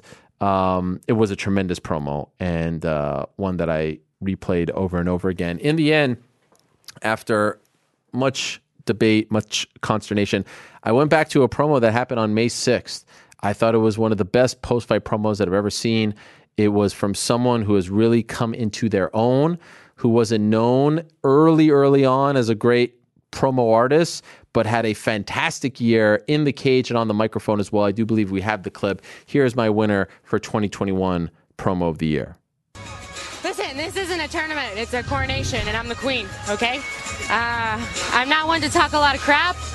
Uh, it's not really part of who I am, but it seems like everybody from boxers to YouTube idiots think that they can get in there, and that's just not the case. So, luckily for the rest of the world, I believe in equal opportunity. So, if anyone thinks they can step to me, they can come get in the cage. But from now on, I'm the baddest woman in this room and in any room. I don't think anything else That needs to be freaking said. amazing. This isn't a tournament. It's a coronation, and I'm the queen. Kayla Harrison, May 6th, with a fantastic promo. And what I loved about it was a shot at Jake Paul, a shot at Claressa Shields, who was getting all the buzz and all the limelight leading up to that point on that broadcast. It was freaking amazing. I love the passion. I love that there was realness dripping off of it. I love that it was somewhat of a shoot as well. Uh, I, I love the fact that you know you had to really read between the lines. Freaking Kayla Harrison. She had another one a couple months later about you know Israel Adesanya and all that stuff. That was an incredible promo. Kayla Harrison, 2021 promo of the year, May 6th. That one right there. New York Ric. Yeah, a, a, a fantastic choice. Also, shout out to you for for digging back up and making me rem- remember I'm not a person, I'm a feeling because I didn't forgot it. remember that. Oh my God, great one. That was that was an elite promo. Um, really, really well done by Britain you on, on picking yeah. these. But I think I picked the one that is the no brainer of all no brainer. I would dare say it might be one of the best promos of the decade, if not ever. wow. Now I'm starting to feel like I forgot one. And it was the promo that Max Holloway delivered in the cage against Calvin Kattar when he looked ringside, Hmm. or cage side rather, Mm-hmm. and declared himself the best boxer in the UFC while dodging punches and then boxing up Calvin Kattar Mm-hmm. over the course of five rounds. There will never be a moment like that ever again. There will never be a promo like that ever again. Max Holloway is the GOAT. Uh, that was incredible, and that is the answer. Delivered the promo mid fight um, and start sparked a debate that carried on through the entire year um, on Twitter, elsewhere, um, and declared himself the best boxer. And we've yet to see whether uh, anybody wants to take that title from him. Yeah, you But- set that up really strongly. I don't feel bad. Um, I think the Kayla one is a thousand times better. A great moment. absolutely not. A great moment, but I don't know if it's the best promo of the year. GC? He's giving you props on thinking outside the box, and then he thinks even further outside the box. I, I, I never would have thought of that one. The Kayla Harrison, the best part is her taking off the headphones. Yes. I mean, that's just Walking off. chef's kiss right there. Yeah, mine's. I I actually think I I would say mine is not as good as y'all's now. And I, I didn't choose a singular promo of the year. I chose the world tour that Julianna Peña went on before her fight against Amanda Nunes. She hmm. comes on this show. She says Amanda Nunes is overweight. She's not actually sick with COVID. I'm going to kill her when we get in the ring. I mean, she's. I mean, she had been doing it since March. She was, she's been calling for this fight forever. I said before the fight, all the way up to the to the media before the fight. I mean, I said she's either going to look really cool, really smart. This is going to be crazy if she pulls this off, or she's just going to turn into a meme of all these things that she said over the last you know six to eight months. Um, and she won, so she actually looks really smart, and you know. She proved everybody wrong with everything that she said. Honestly, I don't hate it. I don't hate it. It's it's a, it's a, it's a it's a prolonged one. It's a sustained one. But the fact that she did it with such conviction and uh, was so sure of herself, and then it actually came to fruition. Hard Right, to like you, you listen to her talk. There was no other option Right. than her winning the fight. Which you which you do hear people say that when they go up against you know people like Nunes, people like Shevchenko, and typically it doesn't work out. But when you see it work out, it's it's pretty impressive. yeah, I like it. I don't hate it. I don't hate it. I love the Kayla Harrison one. Uh, I'll, I'll tell you, uh, Yeah. the people. Now the people. You know, I didn't dig too deep.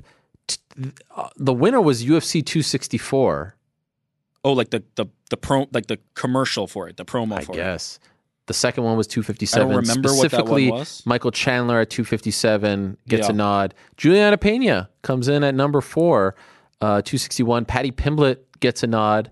You know, for his post Paddy's post fight was Yeah. was up there. Use knows who's the boy is or whatever. Julianna Yeah. Peña gets. and also calling out Instagram Instagram you lizards after the fight too. I That's mean, right. The yeah. whole thing. Uh, Kayla gets a nod. Uh, Khamzat gets a nod. And, uh, you know, there's a bunch here. Ian Garry with his uh, nod to uh, Conor McGregor after his win at Madison Square Garden. And you kind of look down here, and uh, I, I don't know what this one is. Maybe you guys could tell me. There's a Helwani 10-7 there. I don't Okay. know. You know, I don't know You what kind of stole my thunder I mean, here because Great I promo, mean- never seen it. GC GC can GC can verify. Honorable mention here: Ariel Helwani Yes. fired up the grill at Chang's Yep. and delivered a feast for the homeless cats. I mean, up that the is. Wow. Chang's. Wow. that is an honorable mention. Um, another Well, one to I don't know what that's that, all about. That, I'm not sure um, was mentioned there. I I don't believe it was, but um, regardless of how you felt about the outcome, uh, Julian Marquez, Miley Cyrus on Valentine's Day. yeah, but he That's an all-timer. fumbled the bag. Oh no, no, no! We're not talking about the result. We're not talking about the result. The promo Oh, itself, it worked. That could have been an all timer. That could have been one of the greatest moments in the history of UFC promos. it it And it it to up me is up there. Uh, result aside, result aside. Uh, but come on, Max Holloway, best boxer in the UFC. Chris Barnett, nice promo after. It was a feel good Yeah. promo with uh, Gian Villante. Gian Villante, yeah. uh, Dominick Cruz asking everyone to come together. Uh, Rafael Fiziev calling out Hasbullah and then sort of calling out Vince Vaughn, oh, that's but right. forgetting Yeah. him. Um, Someone made like an official promo UFC between UFC made yeah, that. Fiziev Yeah. and Hasbullah. It ended with like Hasbullah laughing. I, I actually thought about that one. Uh, the tabulations are a little late, so no men. Actually, no. That, that this would be for twenty two. No, no mention of uh, Helwani v Danis on Twitter. Maybe that's for next Wrong year, Yeah, wrong year. is. Maybe at sorry. Okay, so that's promo. Always a fun one. One that I love very much. Another one that I love. That's always a tough one. That is usually won by one of the under the radar. You know, promotions, if you will, and that's poster of the year. Again, a big part of the fight game. I love the posters. When I worked at HBO Sports as an intern back in 2003, uh, on my last day, they let me walk into uh, basically like the utility closet and said, take all the posters that you want. And so for my senior year at college, my room was littered, my apartment was littered with Sugar Shane Mosley posters and uh, Roy Jones Jr. posters. Who else did I have there?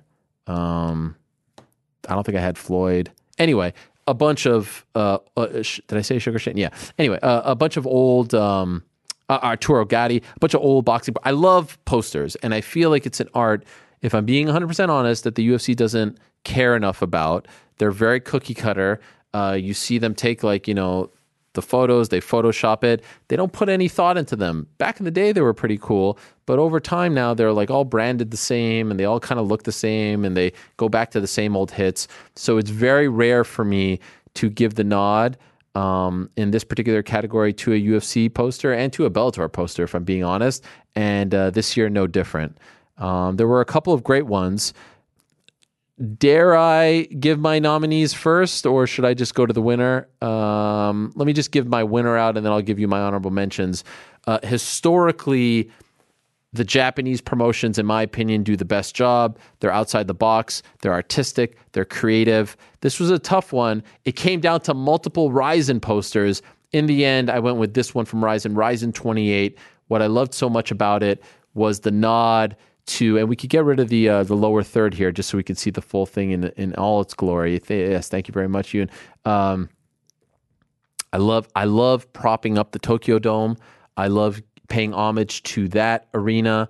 Uh, I kind of love the fact that it's on some kind of planet, Mars, whatever it is.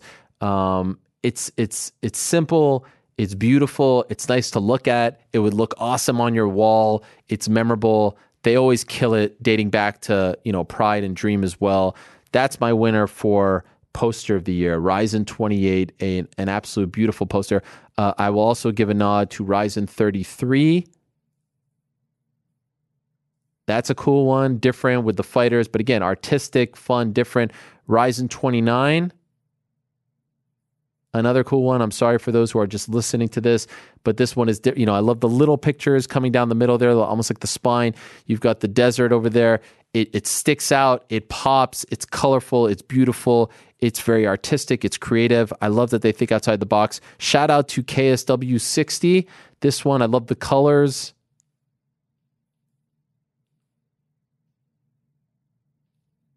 KSW There it is.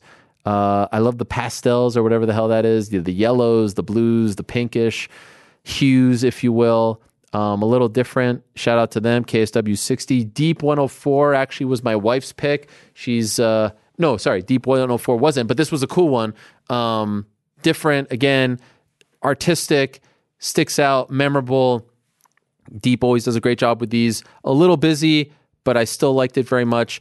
Jewels 35 was my uh, wife's pick. The pink, again, memorable, pops, creative. Uh, and so those are some of the ones that I love. In the end, though, I went with Rizin 28. Um, I just loved how clean it was, how different it was, how memorable it was. I mean, just look at that. That is cool stuff. Wow, Tokyo Dome. It's magical. It's mystical. It's mythical. I love everything about it. Uh, GC, your pick.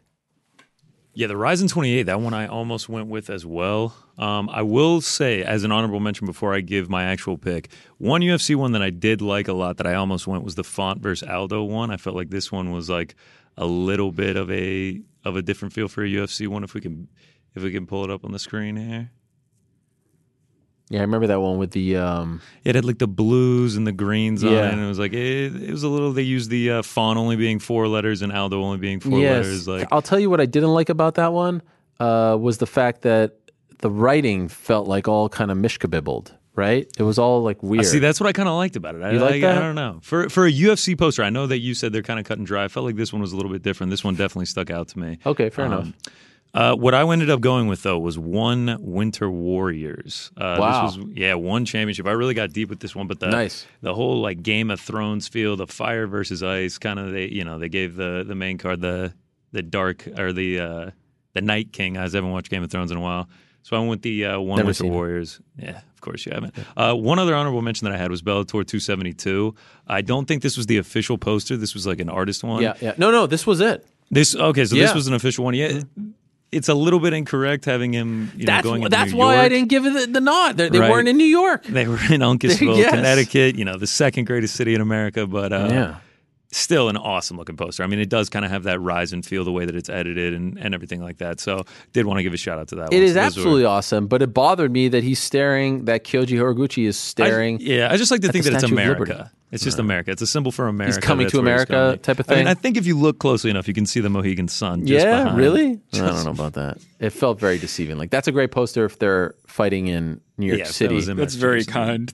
even I think even you can see it. yeah, even Long Island. I mean, but it felt like a bit of a stretch. A nice poster, no doubt about Great it. If you, poster. if you forget about the actual, you know, in, you know the, the the the the inaccuracy of uh, the location.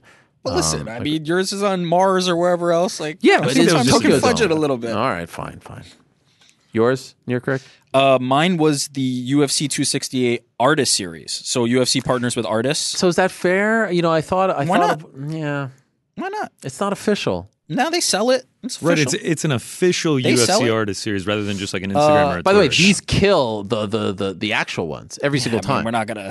I don't want to bury mean, everybody here, why? but let's Do they give a not? shout out to to Gian uh, Galang. no, what who- I'm saying who is made the, the one. fan one always kills the official UFC one.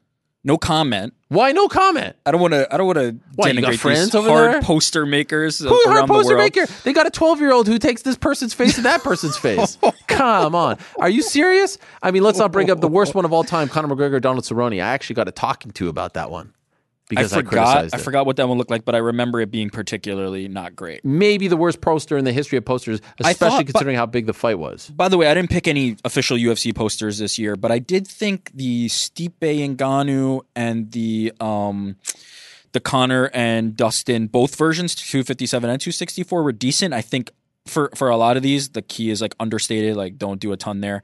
Um, but for me, it was the UFC 268 Artist Series, Gian Galang. Really? um, just absolutely killed it. I mean, look at this thing; it's it's beautiful. And then second, I think you were right with Rizin, but you you Picked the wrong one. the wrong one. Which Rizin one? 30. Rizin 30. Rizin 30 wasn't even in there for me. Oh, this one, yeah. Yeah, that's the one. Why is that the one? The the the small ship facing the the the crushing waters, waters, just yeah. making their way through. I mean, harkening back to the to the Pride days. Just a beautiful, just a beautiful piece of art right there. it is. Um, this all category. Rizin- This, by the way, this category, like if yeah, I, I should pretty much ma- call it like the Caposa category because without him, I don't know if I find any of these. So again, shout out to him. yeah, shout, I mean, always shout out to Kaposa, but Rizin and, and the Japanese promotions in general, it's just they're at a different level when it comes to these posters. I think there's there's certainly a formula when it comes to um, the North American promotions and, and, their posters, and I think the the Japanese promotions or even the European pro- promotions are willing to step outside that a little bit, um, and that's where you get these Yeah. kind of things. I mean, you look at Pride, like Oh, the the- that's that's the gold standard. You know, One of my It- favorite Pride posters from back in the day was the breastfeeding one. You remember that one? Yeah, the Incredible. butterfly on the on the glove. There- Yes, you know, uh. there's all kinds of elite next level ones. I get. Look, sometimes the simplicity of fighter versus fighter, name versus name, is what you need to sell. 100%. You know, you need to tell them the story there. Um, but I think thinking outside the box every once in a while pays dividends, and this one um, for me was was. And by the way, box. there is something to be said for the fact that maybe you know the the the Rizin events are tournaments. They don't have a ton of big names, so they have to do other things to draw you in. I get that. My issue with the UFC ones is they all look the same. It's very clear that, you know, I get it. Okay, they can't do a photo shoot, they can't do this, but it's always this guy, that guy. It always has that box there. I remember when they came out with this whole branding thing. Oh, we're going to do this with the branding. It's all going to look the same, the uniforms, all that. I don't want the same. I want every, like that one that you just showed, the artist series one, like it looks so different. It's like, oh wow. Sure. You know what I Yeah, mean? I don't want why. I don't want two posters to look anything alike. I want them to look completely different. And unfortunately, they all look very similar. Uh, 264 got the nod from the people. Really? Uh, 257, 267, 260, 264 was the black background Conor and Dustin. Is that? Yeah. Yeah. They're all UFC ones, simple. the leading All ones. UFC. Simple. Even Wow. Fight Night Holloway, Rodriguez. Um, the Holloway fir- Rodriguez one was all right. Rizin gets a nod. Rizin 30. Rizin 30, baby. Yeah. Man of the people. Man of the Mr. Monday people. Afternoon. KSW Talk to me, people. 65. Yeah, I got a nod like 10 down. 264 won. Going into 2022, uh, Giga Kattar has a. It's a pretty creative poster, actually. Is I it? thought, you know, as as on a whole, I know- know we're being critical at the moment, and, and I agree with everything you're saying. I will say, as as a whole, the collection of them wasn't too bad from the UFC this year. Like, I think there was enough variation. I, I remember um, Ige and Korean Zombie had like the kind of like dripping blood font for for Zombie. Like, I like I liked what they did this year. I agree with you though. We need to go step a little bit further outside if if we want to make the splash. But I get it. I get it. All right, so uh, that's poster of the year. Uh, we move along now to one of our newer categories. I think we've only done it a couple years. Photo of the year. I think that this is one that is often um, overlooked. And again, the most robust, the most thorough award show. I mean, what other award show on the planet? Okay, on the planet. I'm not just talking MMA. I mean, but on the planet where you have these kinds of categories where we give love to all the people involved in the, uh, you know, in the fight game. Um, and in the end, you know, this is, listen, this is me proving that there is no bias. This is me proving that I appreciated the moment, that I appreciated uh, the finish, that I appreciated the stakes, that I appreciated uh, everything involved. I give it to ESPN Images Phil Ellsworth, who captured this fantastic moment where uh, Kamaru Usman knocked out Jorge Masvidal uh, back in April in Jacksonville to defeat Jorge Masvidal in the rematch. Do we have the photo here? There it is. The the sweat orbit. Uh, it captures the moment. It was incredible. Uh, there's actually a nice moment. I think the next time Usman fought, they uh, filmed Ellsworth and Usman together. Uh, Ellsworth, a great guy, and an even better photo here. I mean, look at that. Well, I shouldn't say that. He's a better guy, and the photo's good too. But um, just look at. I mean, like, look at that sweat. And there's different variations of this. There's different angles, and they're all really cool.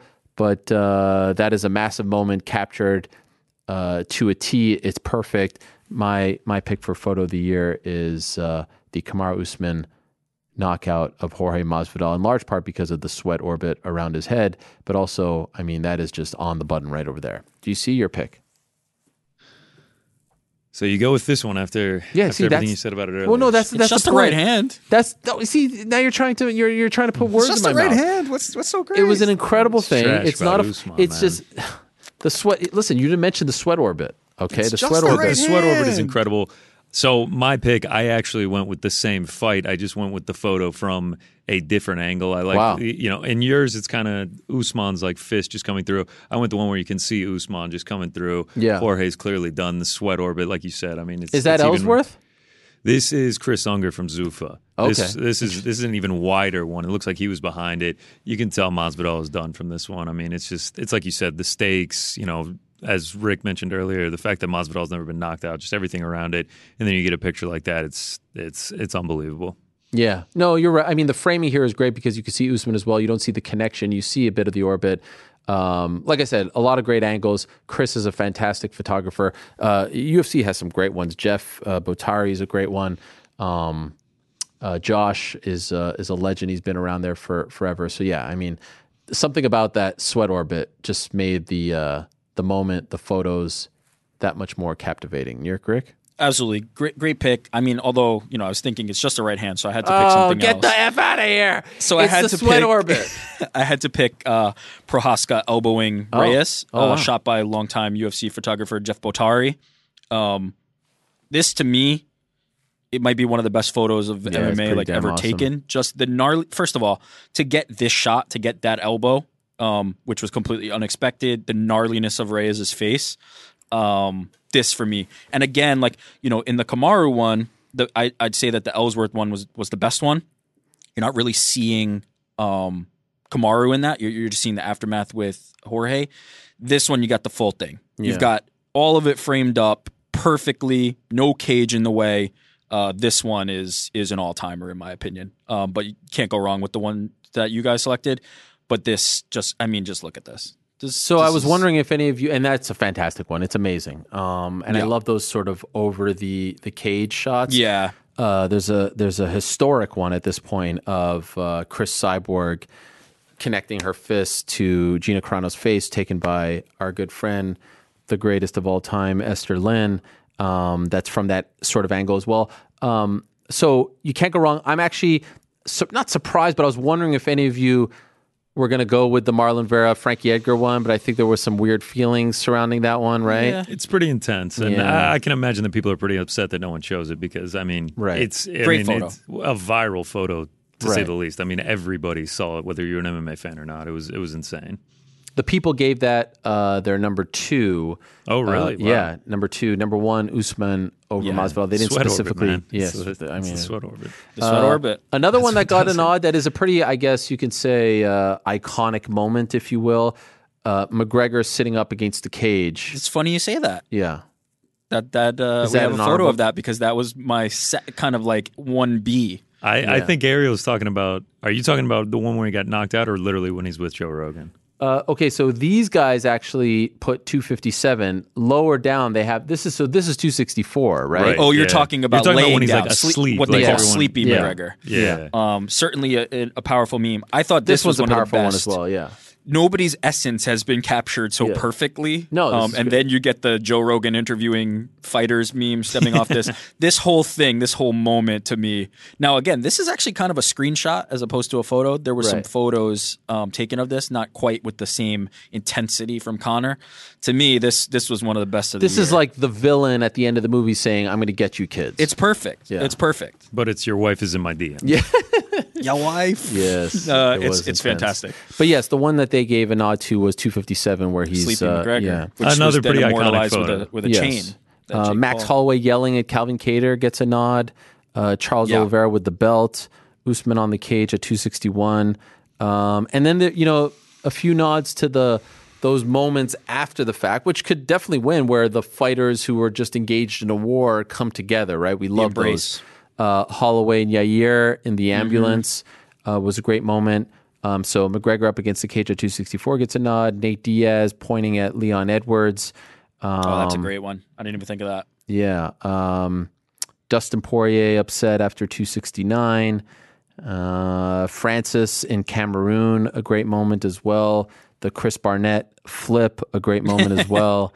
Uh, Jolie Poirier giving Conor the business gets a moment. Brandon Moreno gets a, uh, a shout out as well. And of course, uh, Hasbullah sitting cage side with uh, Khabib interesting. gets a moment. Oh, it's a uh, shout out. Yeah, yeah, yeah. Okay, got it. Um, but a lot to choose from. Again, it's tough with some of these, and it's it's it's a daunting task because you're like, man, how the hell am I going to remember all these moments? But uh, I think we did a pretty good job of.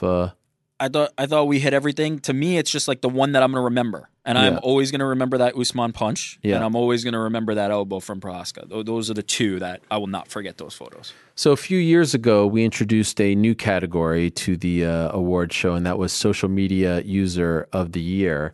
Um, New York Ric. Complete. I mean, I've never seen someone regret uh, a winner uh, as quickly as he did. I believe, if memory serves me correct, he gave it to Henry Cejudo, and within minutes, right? You gave it to uh, to Darren Till. Yeah, it, was one of those where I think I still think in hindsight the right call was Henry Cejudo, um, because Darren Till kind of falls into this category of could win it at any time, any Right. year. I felt like that was Cejudo's year, but Darren was particularly on his game, and and I did regret instantly it not going to Darren Till. And then it also, you, you know, what made it worse? It was Henry kind of crossed that threshold of being like interesting on social into like cringy on social. Um, and kind of just like made it made it Yeah. have a sour taste in my mouth. It, it was Darren's year, and, and I gave it to Henry. He In had any a great event- year though. No, no, absolutely. Um, this is the category that you'll just uh, choose the winner, and then Yeah. we'll have a few coming up where it's uh, it's all GC. So you're the Yeah. social media expert. You have certainly come into your own. I mean, I remember not that long Thank ago, you. didn't even know how to use Twitter for God's sakes. Uh, I still don't. and- Let's be real. Yeah, and now you're. Shout uh, out, shout out to Jose, Alex, Casey for for carrying me through. Uh, so here we are, our 2021 social media user of the year. The floor is yours, my friend. Yeah, From- so- what is your official title, by the way? You're talking about my job title, Yeah. social media director. Okay, from the social media director Oh, of uh, MMAfighting.com. Very fancy. New York Ric. By the way, Um, uh, why are you sitting back so much? I mean, could you sit up? What is this? No, Uh, this is this is how we do. This, is, how we do back There's here. a lot of headroom there. Jeez, if you sit up, you eliminate. No, some no, no. of We're we're gonna, we're gonna stay comfortable. So, right. one thing I want to do, um, I felt like this this kind of debuted um, in a previous era, but I want I want to make it formal. I want to make it official. I want this to feel like the first and, and be the real the real one that we're talking about. And in the spirit of that, I was thinking about who I wanted to give it to this year, and there was one name that really came to mind. But much like Darren Till, it was somebody who could win this every year. So what I wanted to do instead of giving it to them this year, I'm going to make it the inaugural X social media uh, media user of the year. So from now on, from now until the end of time, this will be the inaugural. This is the inaugural, but moving forward, it'll be the Kaposa social media user of the year. Wait, I just did that like two awards ago. What do you mean? I said it should be the Kaposa poster. It is the year. going to be the Kaposa. Man, It Kaposa is getting a lot of love. It is going to be the. Kaposa. Well Um, deserved. And I didn't want to ask him this year because uh, Wait, this he's gonna be his- winning? No, no, no. I wa- well, I wanted to, Oh, but okay, instead, got I'm it. going to make it moving forward because he could win every year. Let's be real; it's it's always going to Sure. be Kaposa. Uh, so Although he's not a fighter, you know this, right? yeah, it doesn't have to be. Okay. Listen, you're talking about Jake Paul. He's not a he's not an MMA fighter either. I'm being facetious when I do that. For God's I'm not. sakes. Okay. Kaposa, this is yours. Right. The Kaposa Social Media User of the Year award for 2021. The winner of the Kaposa Social Media User of the Year award is Hasbullah, who is also not a fighter. Come on, this is the worst. It is gonna be revoking Hasbullah. Your No, privileges. oh no, my. you can't. It is going to be Hasbullah. really? It is going to be Hasbullah. Not a Yeah, fighter? It is. No, no fighter. Now, let's. Did he emerge in 2020? He did very early in the year, which is incredible. Um, Feels like nine years ago.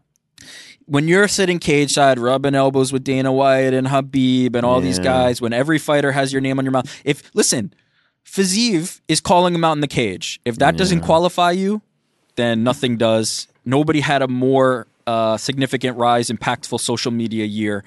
It, he really only exists on social media. Like, there's really not a lot that we know about him other than the fact that he is on social media. How old Nobody is he? Nobody had a. I think he's uh, what was he, like 19? 18, 20. Yeah. Yeah. he's like he's like a a, a young man. right. Um, shout out to Hasbullah.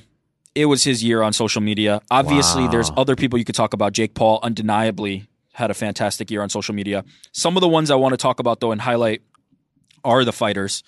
Um, Terrence McKinney, Adrian Yanez, Kay Hansen, Paddy Pimblett. Some of the fighters that really like Kay get Hansen. in there and interact with their Really? um, with their fan bases. You know, because obviously myself, our team, we we stay very close to social media. We have lists and see who the fighters are. There's a lot of fighters out there, and I think it's a it's a modern thing. It's a new era thing of fighters interacting with the fans, and I love to see that. Um, the the fighters that I named are some of the best at that.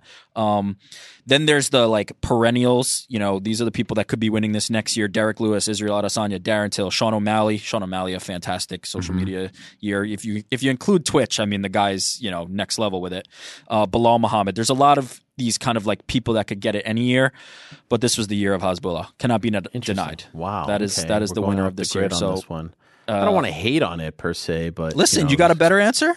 I was Who you got? expecting a fighter. You know, I wanted. to. I named a lot of fighters. They had great years. Nobody had a better year. Can I than ask this Hasbullah. follow up? Yeah. Who who is like instant engagement? I think you know the answers to this.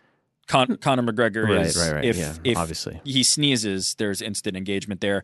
Nate Diaz, Dana White, Jorge Masvidal, um, the names that you'd expect. The names. Is the there names is there you one really that we expect. wouldn't expect? That's Well, a- I just think there's there's certain ones that out outsize their like ranking, O'Malley, right? no? Like Sean O'Malley outsizes his ranking. Like his his impact on social media outsizes his ranking.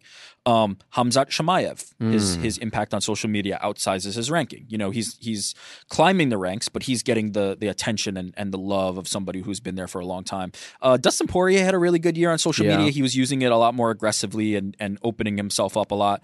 Um, lots of great fighters to follow. Could not deny Hasbullah. His, Uh, I want to give a special year. shout. This is not my uh, category, but I do want to give a special shout out to one who often makes me laugh for his uh, dry wit. Who's that? Arnold Allen.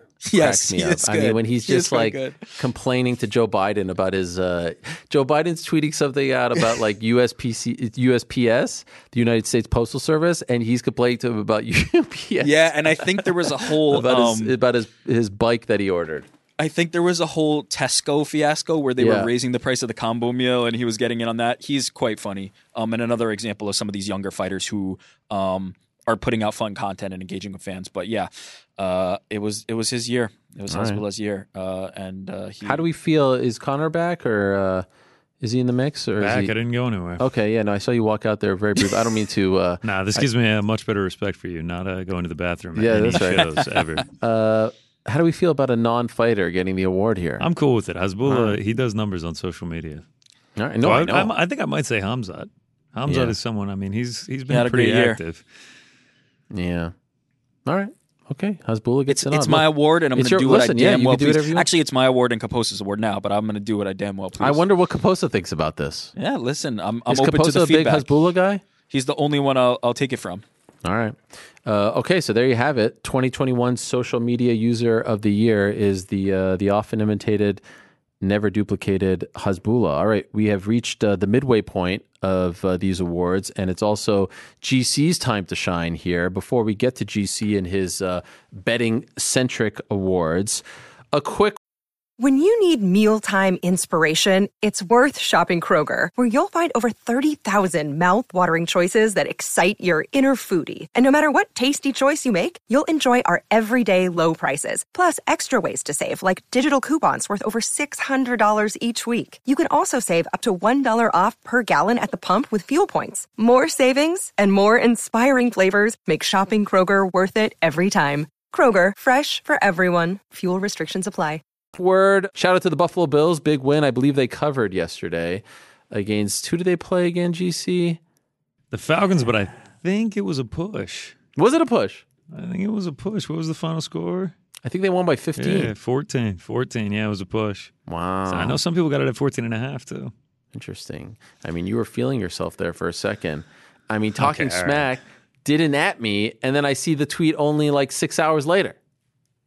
There was no need was- to at you. I, I could have posted the, the screenshots. You were begging me for mercy at half. I was all begging. I said I was nervous, and rightfully so, but I never, I never wavered. A big win. I can't say that I was too confident at halftime that the Falcons were going to hold that lead. One Yeah. point on the road. A couple interceptions, actually Yeah. three to be exact, by Josh. Um, big game coming up on Sunday to uh, lock up the AFC East, but we're not here to talk about that. We're here to talk about bad beat of the year. Now, uh, this is your section here. We've got a few coming up: bad beat of the year, betting underdog of the year, and lock of the year. Also, most profitable fighter of the year. Um, for those that may not be well versed in the world of gambling, what does bad beat mean? Yeah, so a bad beat is kind of when it looks like you're going to win the bet. When it it you know you start thinking in your head, you're starting to count the money that you're going to win. I mean, it's really looking like you're going to win, and then something happens and you don't win. So like you know, if if it was in football, it's a defensive touchdown with no time left on the clock, and you don't cover anymore. If it's basketball, it's a meaningless three pointer at the end of the game, so you don't cover anymore. Something something like that. That you know the sporting world that isn't betting probably isn't really thinking about it at the time and it has a huge effect on the spread or over under or something like that Okay. so it's kind of like it's kind of like a winner gets just stolen out of your hands I often see it on the uh, Scott Van Pelt Sports Center. They do that. yeah he does the whole segment there yeah, Yeah. i mean it's uh he's he's really made he's popularized the idea of uh bad Did he come up with that term? he may have Wow, really? it's a creative term if he did yeah he may have but uh it's a it's a pretty well-known thing now um so yeah shout out to svp uh, Shout out to Game Night as well. I'm sure he shout doesn't out appear shout out to night. game night He does No, not he has never come on game night no Um, and by the way, can I just say, I know uh, ESPN Radio was hit pretty hard with the passing of uh, Jeff Dickerson, uh, uh, a constant, right? Uh, yeah, Jeff Dickerson was actually a game night host. So oh, he was. Yeah, so okay, really, I thought he was yeah. just like a, a regular guest, the uh, Chicago Bears beat writer. Um, just a horrific story, finding out about his passing. horrific. A couple of years after uh, the passing of his wife, and they have a son, I think 11 years old, Parker, and this incredible thing. I mean, of course, everyone would rather him, you know, still be with us, but this incredible show of generosity by so many people in the NFL, but also outside of the NFL as well. And last I checked, over a million dollars. Yeah, it's um, incredible. Was raised in uh, in his honor for his son Parker, and the Bears donating, and, and the the Cubs donating, and all the owners. I mean, it was just an incredible thing. Did you know him? Did you ever work with him? Yeah, I worked with him on game night a, a bunch actually. Yeah, Oh, so it was a I'm really. sorry. Ah, man, uh, I appreciate that. It's a really tragic story. I, I feel unbelievably terrible for his son, but it's it is nice to see that that showing uh, for the GoFundMe. Yeah. Um, I, I, I posted the link a couple of days ago on my social media. My I never met him, Yeah. but uh, just a horrific, horrific story. I only bring that up because we were just talking about ESPN Radio, but Sure, of course, um, hard to transition from that. Let's talk about bad beat of the year. Who is yes, your winner? bad beat of the year. This is uh this is a tough one to swallow because as I was watching it, I started thinking about it, and I know multiple people that were on this one. Zaleski dos Santos against Benoit Saint Denis fight does not go the distance. If you're holding a ticket for that one, if you remember this, it's UFC 267. It's the referee. I have I have a hard time pronouncing his name. Kiselev is his last name. He gets pulled for the rest of the night for not calling the fight. Yeah, there's this picture right there. Uh, you know, Cormier and all them. They're Paul Felder. They're screaming for him to end the fight. Why are you not ending the fight? Why are you not ending the fight? Uh, I mean, Cormier tweets this uh, after the fight, basically calling it the worst officiating performance that he's ever seen. Um, you know, to be specific, one of, one of my guys, MMA Lock of the Night, he was on this one. He was on the under two and a half. I mean, it looked like a certainty that this fight was going to get called short. It was a minus 180 bet. I think it was minus 150 uh, for the under two and a half. So that that for me, with when it's not even in control of the fight, it's actually in the control of someone else's hands, taking the winner away from you. That is my bad beat of the year. That's a good one. That guy was the worst, and I don't know if we'll ever see him again. I agree with DC. That was horrific. Um, any honorable mentions there, or Uh, yeah, if you want to go honorable mentions, it, it is a lot of over unders like uh, Grant Dawson, Leonardo Santos. Uh, fight goes the distance. That one ended with one second left, Oh, minus yes. 130 for that one. That would have been painful. Uh, under one and a half in the Poirier McGregor 2 back in January, plus 120. That one ended 231 into the second round, so you missed that one by uh, by two seconds there. Uh, those are two off the bat that, that got an honorable mention for sure. It's, a, it's mostly over unders that get the bad beats in UFC. all right? So that's our bad beat of the year. Uh, the next category is betting underdog of the year. Yes, betting underdog. Uh, I guess you could also call it the betting upset of the year because it is different than the upset of the year. A lot Mm-hmm. of people are automatically going to think this is Julianna Peña. It is not. Wow. We are going to Bellator 271, the Yes. curtain jerker. I was actually a victim of this one yes, right I here. remember this. Ethan Hughes gets it done over Mahmoud Fazi Sebi. Uh, he closed average odds according to Best Fight Odds at closing plus 759 as high as plus 900 at some books. He killed all of my parlays that night, just completely washed me. I probably would have finished the year up more units had that not happened. Um, but yeah, I mean, he just dominated Sebi from the jump. I mean, he, he made it look easy. He got a finish. Uh, and anytime you're cashing at plus 750, plus 900, it's going to be hard to top. So Bellator 271, the curtain jerker, Ethan Hughes is the betting underdog, betting upset of the year. Bellator had a stretch there where there were a few big upsets, right? Yes, those. Uh, I don't have any honorable mentions other than Julianna Peña, but those Bellator cards can get incredibly dangerous with Big uh, Tuna, Yeah, Ben Parrish. yeah. I mean, Fozzie Sebi was like, I took him at like minus five fifty and got juiced to like minus fourteen hundred. At that point, that's like you're talking like lock territory. All right, so that's betting underdog of the year. Now we move along to our next category, and that's lock of the year. Now, Yes, wh- the- explain this one to us. So yeah, so lock of the year. It's not just one singular bet. It's not just one bet that you were like, I know this is going to happen. This hmm. is a fighter that throughout the course of the year you could depend on. You knew he was going to be able to get it done, fight after fight for you. You really weren't even worried. You know, the ultimate parlay piece because he's probably going to have pretty juiced up odds. And for me, and I think for a lot of people, that was Islam Makhachev. He goes 3 and 0. He wins all three fights by finish. His average odds were around minus 500, minus 550. So he was a pretty sizable favorite, but you could always depend on him to throw him in a parlay. I don't think he lost a single round before he got the finishes. He was dominating. You really were never concerned about him winning. So my 2021 lock of the year, Islam Makhachev. Yeah, I feel like there were. I mean, Khamzat didn't fight as much. He's usually been a lock. He only had that one fight. Yeah, Makhachev. Um, I mean, just an absolute stud. Big fight coming up for him in a little over a month against Beneil Dariush. He is obviously the favorite going into that fight, but uh, the competition will heat up for him in 2022. A lot of people think he ends the year potentially as either a champion or about to become champion. So we'll see how it Yeah. turns out. Our, our friends over at DraftKings, they uh, they still have, they have? odds up for. Uh, I think he's plus 240 at DraftKings for To end the year? to end the year champion. Wow. Honestly, it's just a timing thing at this point. Yeah, right. That's Right. what can get tricky about those bets. Is is are the are the is the timing in online uh, for him to be able to get that shot. All right, so that's lock of the year, Islam Makhachev.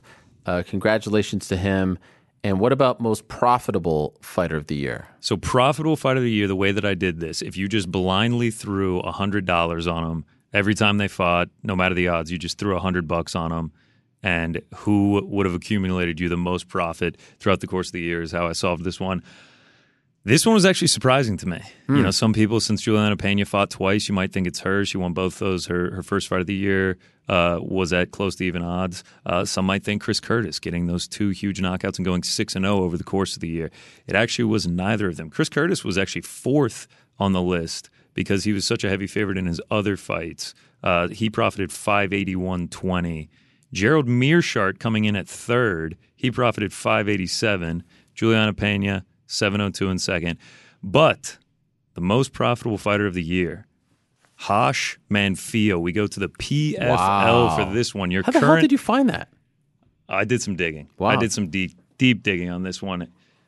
This man is now the lightweight champion in PFL. He goes 4 and 0 in the PFL over the course of 2021. All four of them he cashes as an underdog as you can see plus 183, plus 172, plus 154, plus 225. All of these according average closing odds on best fight odds. That's how I did it. So if you got different odds, you know, I'm I'm sorry. Or if you found someone that was better than any of these fighters I just gave out, you should let me know because uh, I'm sure I missed something. But he profits for you seven hundred and thirty-four dollars if you just threw hundred dollars on him each time he fought in uh, in 2021, and he he profited himself a million dollars because he uh, won a PFL championship. Damn. That is impressive.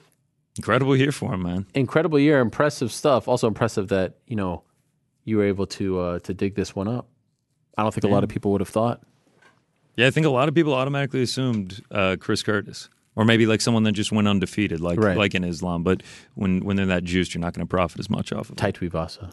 Tai Tuivasa was a good one. Um, all right, so those are those, and uh, we are going to also give out our upset of the year. Now, this could be a little bit different um, than what right, you just different talked different about. than the betting upset. We're talking Right. strictly odds, whereas upset of the year can obviously, you know, the stakes play into it.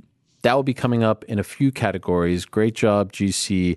Great job, sort of New York Ric with the Hasbullah pick. Now we come back to uh, the picks that we all weigh in on, and we continue with comeback fight of the year. Now, uh, by the way, in the past we've done a thing where it was just comeback of the year, and I've left it open to whether you want this to be a fighter or a fight. Um, but you know what? I don't like that, um, and so now we're splitting it up I think it's the first year actually that we're splitting it up. So we're splitting it up with comeback of the year, comeback fight of the year, and also comeback fighter of the year. We'll start with comeback fight of the year. Obviously, this is pretty self explanatory. Someone's down, they come back, they win the fight. Uh, this this wasn't the easiest one. I feel very good about my choice, um, but there were some tough ones. Merab Dvalishvili with the comeback win over Marlon Moraes. That was very impressive. Uh, Charles Oliveira with the very impressive comeback win over Michael Chandler. Very, very impressive. Uh, you can make a case for Alex Volkanovski with the win over Brian Ortega. You can make a case for Clay Guida with the win over Leonardo Santos. You can make somewhat of a case for TJ Dillashaw with the win over Corey Sandhagen, Dominick Cruz, Pedro Munhoz. In the end, though, I went with a fight that in the early goings was so one sided. It looked like the result was elementary. The stakes were high. Again, it was as dominant as it could get for three and a half rounds. And then out of nowhere, bang, spinning back fist, Sergio Pettis with the knockout win over Kyoji Horiguchi. He was getting thoroughly dominated. And again, it looked like, all right, we just got to ride this thing out. He's going to lose not only the fight, but the belt to Kyoji Horiguchi. He pulls that off impeccably.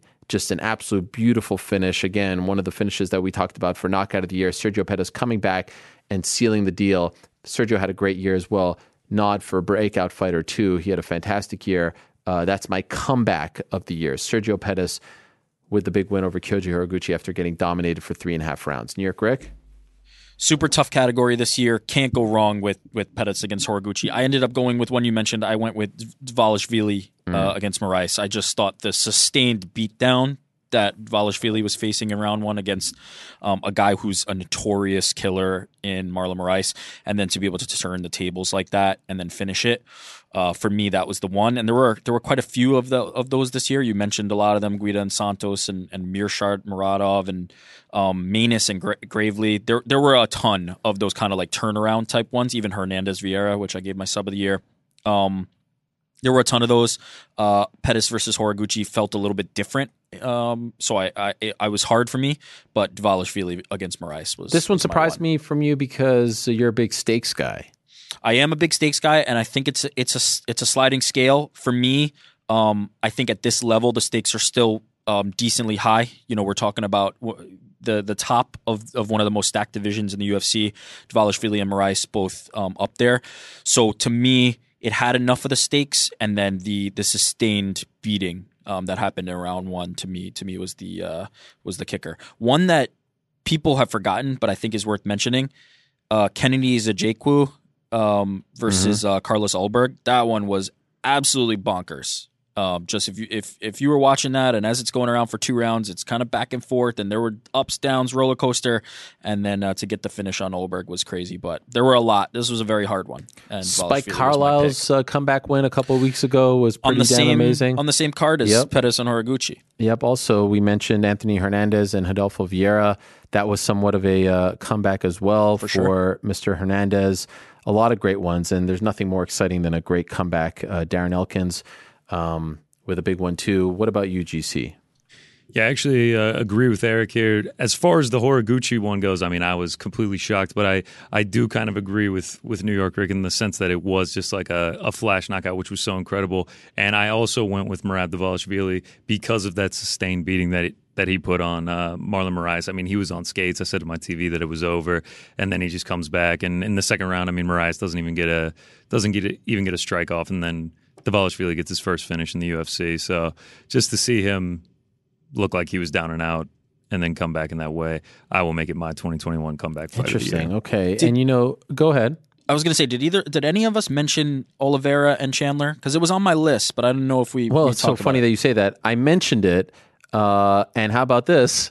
The people picked it. The people loved It's- Charles Oliveira this past year. Uh, they picked the win for uh, Charles. I mean, he was losing the first round very clearly. It's an incredible swing of momentum. Yeah, You could yeah. argue 10-8 in round one, and, and Jose Youngs uh, of MMA fighting said that. Um, to me, it was too long, a pro- too prolonged a period of time between the momentum swings. It, it just felt um, like it wasn't one after the other. It wasn't the tables turning so immediately.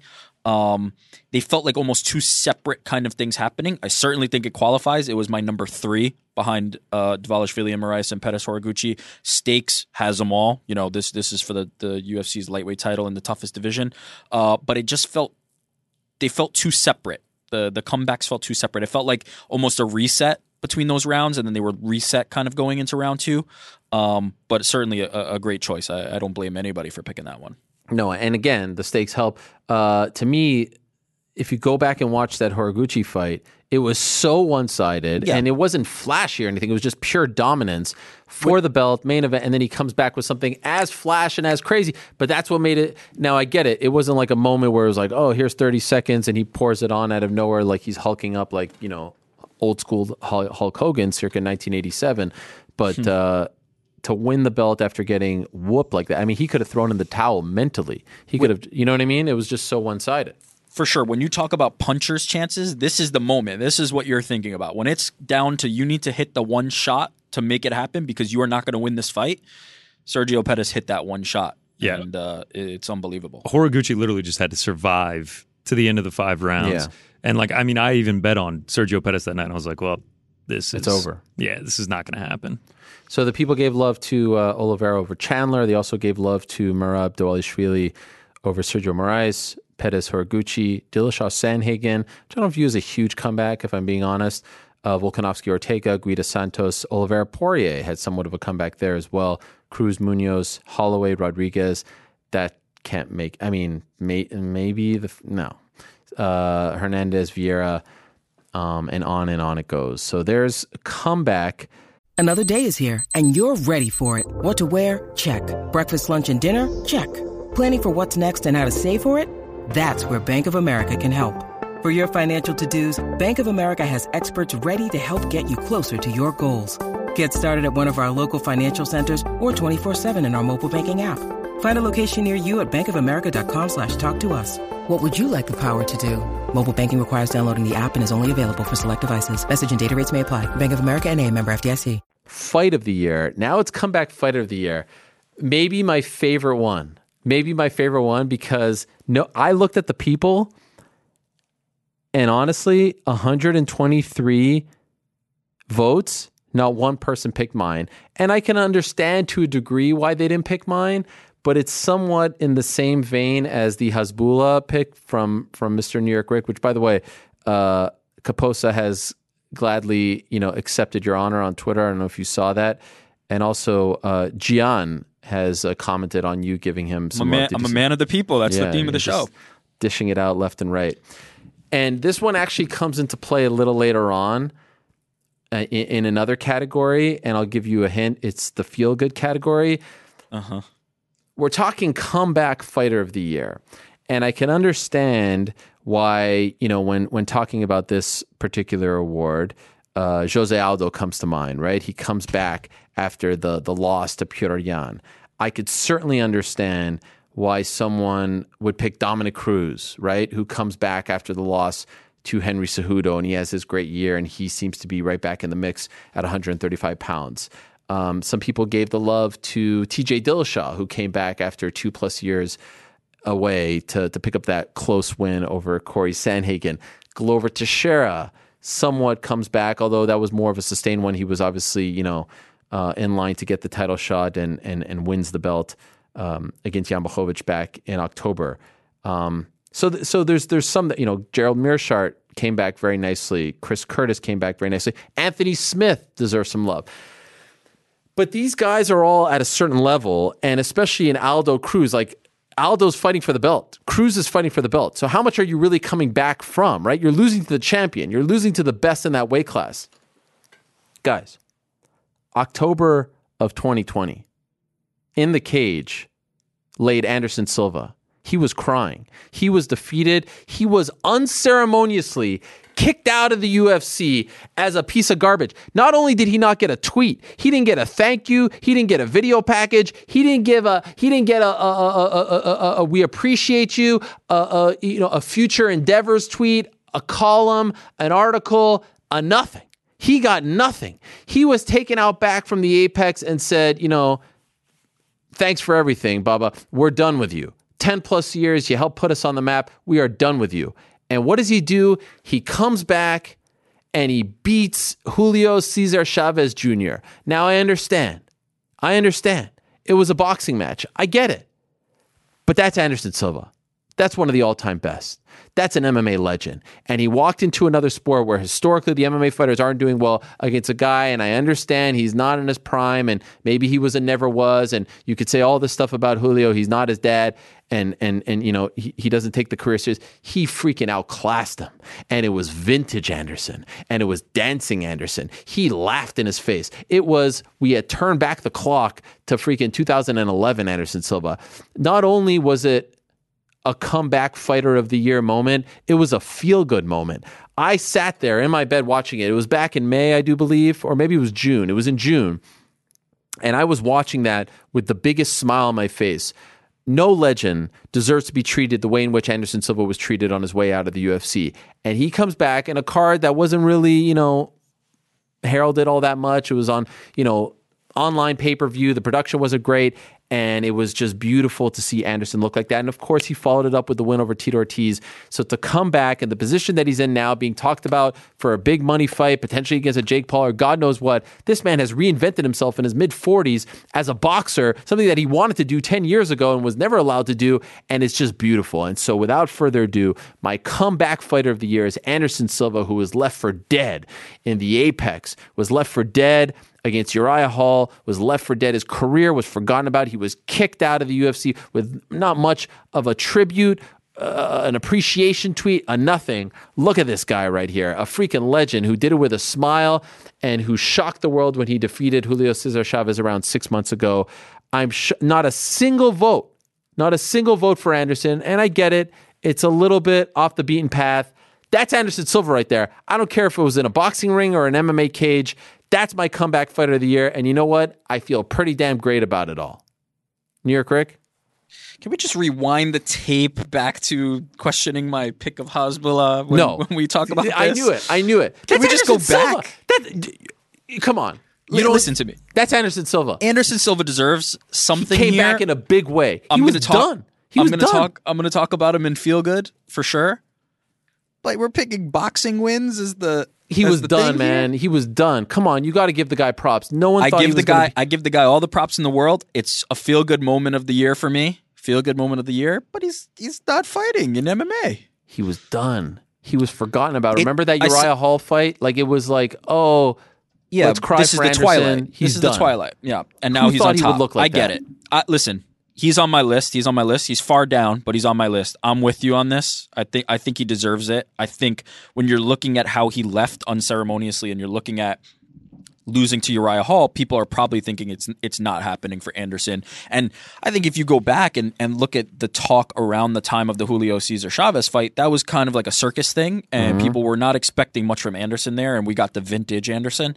Um, again, quality of competition matters. I think Julio Cesar, Cesar Chavez, much maligned, but is a competent boxer. Yeah, 50 um, Tito fights or something like Ortiz. Tito Ortiz less so. Um, but I think I think you're you're right here. I'm, I'm giving you uh, crap because you By the way, last crap. victory 2017. Yeah, his last I- win of any he kind. was one. He was one seven and one no contest since 2013, And that So- was against Derek Brunson, who a lot of people, including myself, thought he lost to in Brooklyn. So his last legitimate win, legit or his last finish, whatever you want to say. Prior to that, Stephan Bonnar, UFC 153, 2012. Yeah. 2012. Now, okay, of course, the Nick Diaz thing, but he was popped. So I'm saying last legitimate win, Stephan Bonnar, 2012. Listen, I mean, we're just gonna have to put this one in the Ronda Rousey, No, you know, pick, picking don't the, the even wrong start with thing that. here. This Listen, is- it'll be okay. You'll you'll you'll make it a through comeback. This. That's a you'll make comeback. it through this. I know, just not in the right sport, but you'll make it through. Aldo through. and Cruz You'll make had it through this. amazing comeback years, but they're coming back from title fights, so I'm- they're still the relatively at the top. You, you, I'm the example. You'll I've make it through enough. this on the other end. I've the said enough. answer, the answer, and listen, in in the spirit of of harkening back to my Ronda Rousey pick, I picked a loser. I picked somebody who came back and lost this year, and that person is Yair Rodriguez. Come on, this is I picked, what? I picked Yair Rodriguez. how Two years away. Two years away. lose. So why not give it to TJ? Listen, two right. years away, and he came on this show and talked about Yeah, getting COVID himself. he did. He talked about losing five family members to it. To come back and put on that performance that he did against Max Holloway, and I think it matters that who he came back against and how he looked in that fight against Max Holloway. To me, I don't think there was somebody who came back with expectations. TJ Dillashaw, TJ Dillashaw was a close second for me, who came back with expectations of not winning this fight. I, I think the difference for me, it came down to this. I think TJ Dillashaw was expected to be competitive against Corey Sandhagen. I don't think people were giving Yair a lot of a shot against Max Holloway here. I think two years away, um, before that, not not having been in that upper echelon, he needed to make the jump into that tier. This is such a crazy pick. He didn't win, and he got Uh, Don't care. He got Don't care. thoroughly dominated. You- Don't whoa thoroughly dominated. Timeout. I Timeout. mean- Rewind that. No, no, no, no, no, no. You have that completely wrong. Thoroughly dominated. Are you out of your mind? What, what, what was the scorecard again? I think it was 48-47. No, Yeah, I think so. Hold on. I think it's First of all, 49-46. first of all, Okay, what about Aldo? What about Cruz? not not this year. Uh, What? Aldo ended 2020 with a huge win. Not not all Okay, what about contained Cruz? in this year. First of all, if you're gonna give me if you're gonna give me guff when you picked a boxer for the for the comeback fighter, He's not of a the year. boxer. He's an MMA fighter. We all know he's an MMA When's fighter. the last time you fought MMA? 2020. Eh, yeah, who happened to do great things in the world of boxing. Doesn't I'm matter. gonna It's proudly, I'm gonna proudly pick Yair Rodriguez for what he did in the comeback. It's comeback. not as bad as Ronda. No, oh, you're talking about yours, right? No, yours. It's not quite as bad as Ronda. I agree. Um, TJ Dillashaw second. Not enough said, although we talked about her. You know what? Actually, l- let me give GC the floor for a second because I have some others, but l- let me give GC the I'm, floor. I'm 'cause just we're, shocked we're, you didn't we're pick going Nick too long. Diaz. He's on my Legit. short list. Look, I do it. I'll, t- I'll tell you, Nick Diaz has more legitimacy than Anderson That's Silva. such BS. I'll tell you that. What do you? I can't believe you're actually. This is worse than my. It's just a right hand comment from earlier. I'll tell you that. the disrespect. I'll tell you that. What do you got? Wow, I uh, I wish I wasn't going last on this one. I wish I had gone first to start it off. I mean, you cut the early promo of the year 2022 on Anderson Silva being a comeback fighter, and then New York Riggs hits us with the emotional case with the Ayer. I mean, uh, and here I am. I am taking Gerald Meerschaert as No, my comeback fighter of uh, 2020. Yeah, see, it's, not bad though. It doesn't It's invoke the emotion Yeah, that you guys just had. I mean, you guys have tear jerkers. You know these incredible stories. But I mean, Meerschaert. I mean, entering 2021, one and three in his last four fights, two and five in his last seven. He's coming off that 17 second KO by Khamzat, and then a minute 14 in the fight before that being KO'd. I mean, he loses a few more fights. He's probably getting taken out of the UFC. Then he goes three. You know, he gets a huge upset over uh, Muradov plus 440 dog in that one. I mean. He, he was on the brink of getting cut. Then he goes three. You know, he, he strings together three great wins, all by finish, all by submission. I mean, comeback fights. I don't know. Comeback fight of the year, Gerald Meerschaert. No, listen. It's a great pick, especially when you consider how badly he was beaten by Khamzat Chimaev, and he talked a big game, right?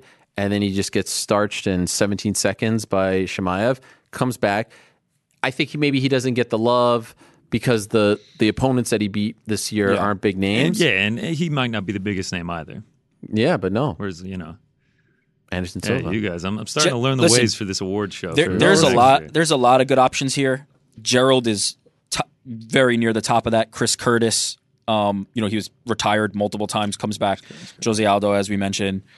The one we didn't talk about that I had on on my list, Julianna Peña, ended 2020 getting choked out by Germaine de Randamie, and then comes back in 2021 subbing uh, uh, Sara McMann and Amanda Nunes. Like, if if it wasn't for TJ Dillashaw and Yair Rodriguez being off for so long, which to me is significant. Like, I know Dominick Cruz uh, says that ring rust doesn't exist. To me, I think it does. And also, you know, as I mentioned in Yair, he was dealing with a lot of things personally that um, it would be tough to overcome.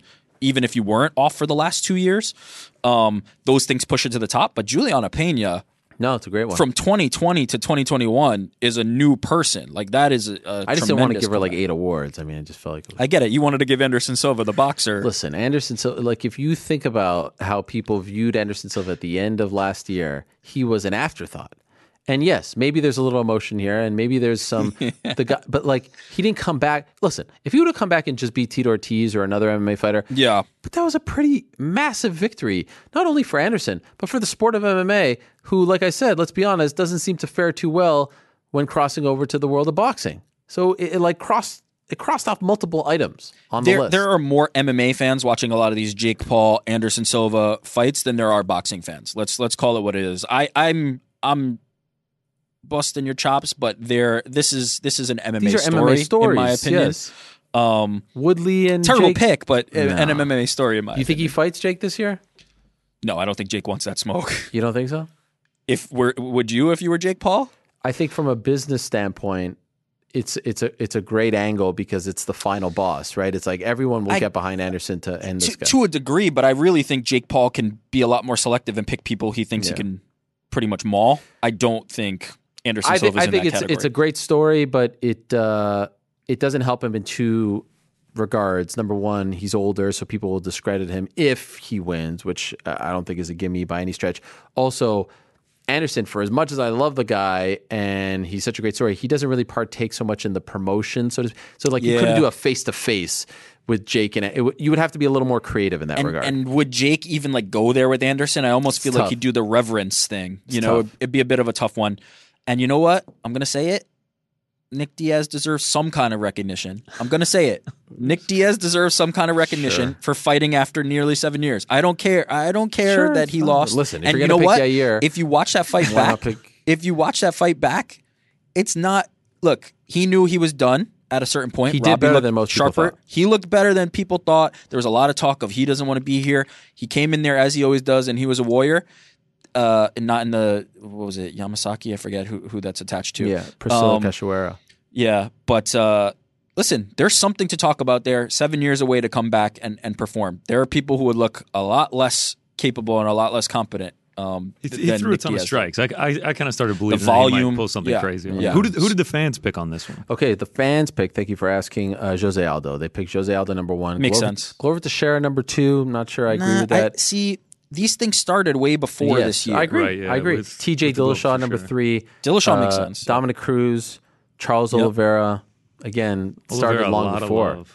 Uh, Gerald Meerschaert, Chris Curtis, Anthony Smith, Josh Emmett. Josh Emmett's a good one. Yeah, these these are good names. Where's Gerald, I Yair think I think Rodriguez Conner's at- Gerald picked is a great one, and and just don't forget, same as I was talking about with Peña, this guy got nuked by Khamzat at the end of 2020. Just abs like people thought that was like you know it's over. That's the that's the laughing stock of the year, and then he comes back and does it, and the the third one being the comeback, like that's a fantastic pick. Max Ger- Holloway. Gerald is up there. You know, he was dis- you know, he had the loss to Volkanovski. I know What was- controversial, but then comes back with two big wins. Was that his last one in 2020? I don't remember what his his one before. Uh, by the way, uh, I just want to let you know, uh, Yair Rodriguez and Ronda Rousey got the same amount of votes from the people, one each. I just want to. How let many you did. Anderson Silva get? Uh, zero. Oh, so okay. What do they know? What do they know? Yair? Rodriguez got a vote. He did get we- one. Do we yeah, think guess it was what? Rick? He's been off for two years. Do we think do we think it was Rick that made that vote? Oh, I, didn't couldn't check. be bothered. Don't worry. It's it was a Monday I afternoon. It was a Monday thank- afternoon.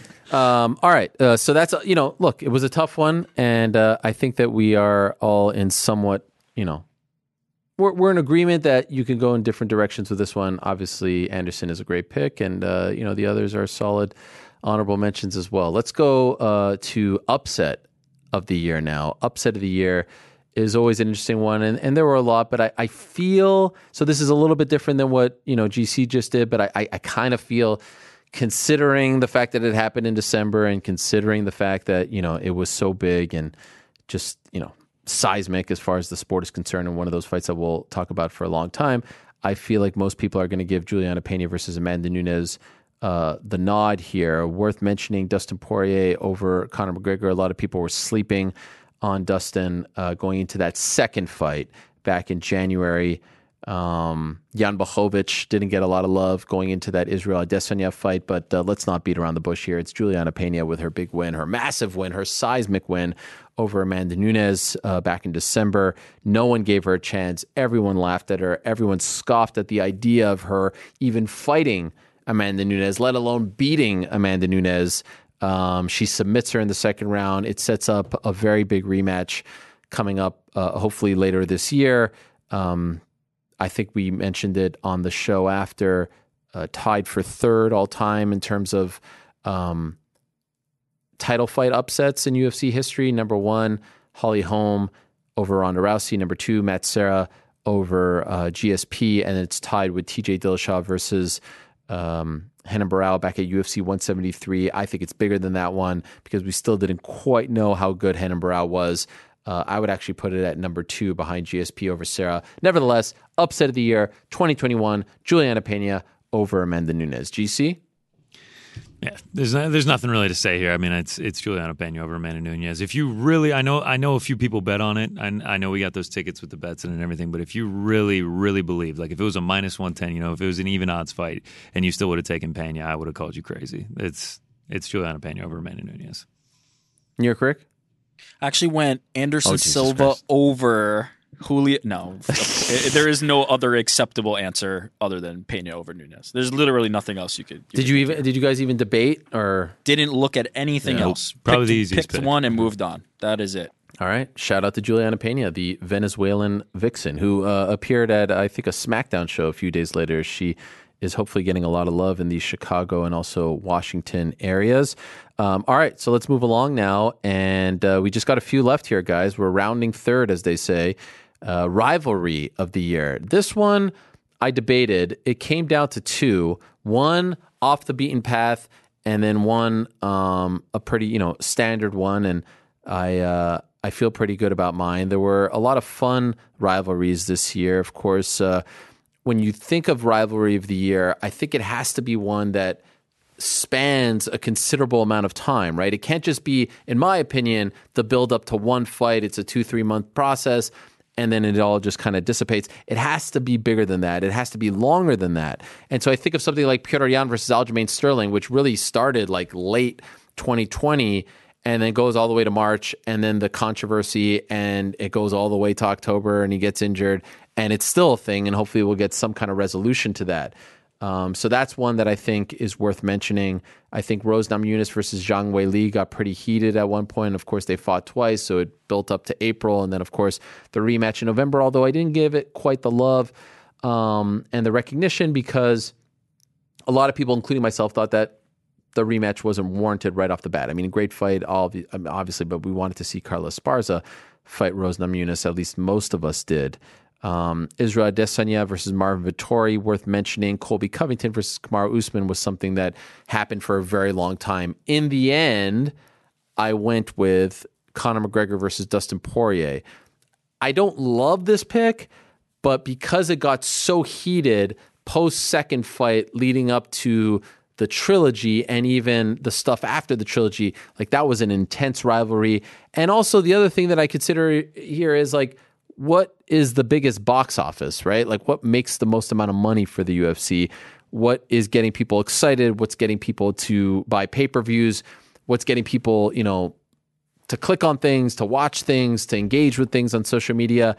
That rivalry was a thing for a very long period of time. Now, it's not so much of a thing right this moment, but even like at the end of the year, Dustin's talking about Conor and Conor's talking about Dustin. I'll tell you this much though, while in the end, I gave the award to Dustin Poirier versus Conor McGregor. Can I tell you guys the one that I really debated gi- giving out to? Because when you think about something that stood the test of time, that was a presence and dominant as far as headlines, as far as chatter, as far as intensity is concerned, and you're going to roll your eyes, and I don't care if you do, it's Jake Paul versus Dana White. It's Jake Paul versus the sport of MMA. That was a rivalry. That was a thing. Um, but It's it's funny you say that. That might be our pick, my pick at least for 2022. For now, though, I'm giving it to Dustin Poirier, Conor McGregor. Why is that your pick? Jake Nick Ric? Paul versus MMA. Yeah. Conor, Nate, Dana, Jorge, Askren, Woodley, on and on and on and on. It could be nothing else but Jake Paul versus MMA. And Yeah. Dana White is probably the most um, significant at the moment, but every single time Jake Paul comes up, it's in the context of MMA fighters and fans talking about him. Uh, boxing, much, much less so. Uh, it is Jake Paul it's, versus it's, MMA. it's exclusively at this juncture an MMA story. Correct. exclusively. Like he does something, he says something, it's not even talked about in the sport of boxing. And they have their own issues. It is, but not to this extent. not to this extent. Yeah, I know like, you know, ESPN gave it the knockout and everyone got upset about that, but for the most part like all the stuff after the fights not related to the actual action itself is almost exclusively MMA. And I actually wanted to ask you guys about this before we get to GC's pick here. Unless GC's pick is Jake Paul versus MMA as well. it's Jake Paul versus. MMA. Is it really? I mean, dude, he had We could have we could have been in cutting sync. You, you botched it. No, okay, You there you go. it. That's why I wanted to ask. J- Jake Paul. Look, there, there was a part of me that wanted to do that as well, but I guess you can say, was there a payoff? Yes, he fought Ben Askren and Tyron Woodley. It feels still somewhat ongoing. He didn't get the guys that he wanted in the sense like he didn't fight Dana White, he didn't fight Conor. It's a fine pick. Make no mistake about it. Did it generate the box office that Conor and Dustin did? No, right? From a gate and also pay per view standpoint, didn't. Um, but I, I, I just want Did to talk. all right. It did all right, absolutely, and it captured the imagination. I find it so interesting. Two things are fascinating to me right now with this story, which again is an MMA story. And if you don't think it's an MMA story, you're completely off your rocker. This guy, while he is fighting MMA fighters, is advocating, right? Whether his pure intentions are to truly inspire change or not, what he is publicly advocating is for positive things for fighters, right? And yet you see the fans shitting on this guy left and right. You see the fans not supporting him. And it it, it when I see this, I think to myself, like, what is it about this guy that you don't like that he is saying or doing? If you don't support at least what he is saying, not who is saying it, the notion behind what he is saying, fighter pay increasing, benefits, all that stuff, it makes me wonder like, are you a fan of fighting? Are you a fan of fighters? Or are you just a fan from a selfish standpoint of let me sit back on my Saturday night with my wings and my beer and my DraftKings and I don't give a crap about what happens to these guys in Is five years? UGC? No, but you know what I'm saying? It's like this guy is out here, and I'm Yeah. starting to see more and more of, hey, oh, I'm starting to like this guy and I don't love it. You know, he's making me like him, all that stuff. And then I sit back and I start to think about the people, like the most vocal dissenters of Jake Paul on social media, and especially when like things like this weekend happen. And this is what I came to the conclusion, and, and I want to see if you guys agree with me on this a lot of the people who really vehemently despise Jake Paul and are very vocal about it on social media are younger people, right? Like you get it from 25, 26, 27 year olds. And I get messages like, you effing idiot. You talk about how dare you stoop to this level. I'm like, stoop to what level? Like the guy is actually talking about things that are very important to fighters. And a lot of fighters, by the way, are rooting for Jake Paul. They just can't say it because they're under contract with the UFC. And I get that. I don't begrudge them for it. And I think the bottom line is this a lot of these people grew up probably watching Jake Paul on Vine and YouTube, this scrawny, you know, kid, schlubby kid on YouTube doing jackass light stunts. And they can't even fathom the idea that he is pulling off these things on this level. And they want to almost out of jealousy and spite hate on him because they were watching him in three second clips do these stupid stunts that I wasn't watching because it was not really my demographic, but they were. And now they're like, man, Jake Paul's actually doing something. He's actually inspiring change. He's actually making it. And I feel like they can't quite give him the props for that. Am I wrong? Because I can't I can't quite understand how you can actually hate on this guy who Okay, is well- advocating for things that are beneficial to the men and women that we love, the fighters. I have some very detailed responses for this. Tell me. One, you're right to an extent, which is there are certain people who will hate him no matter what.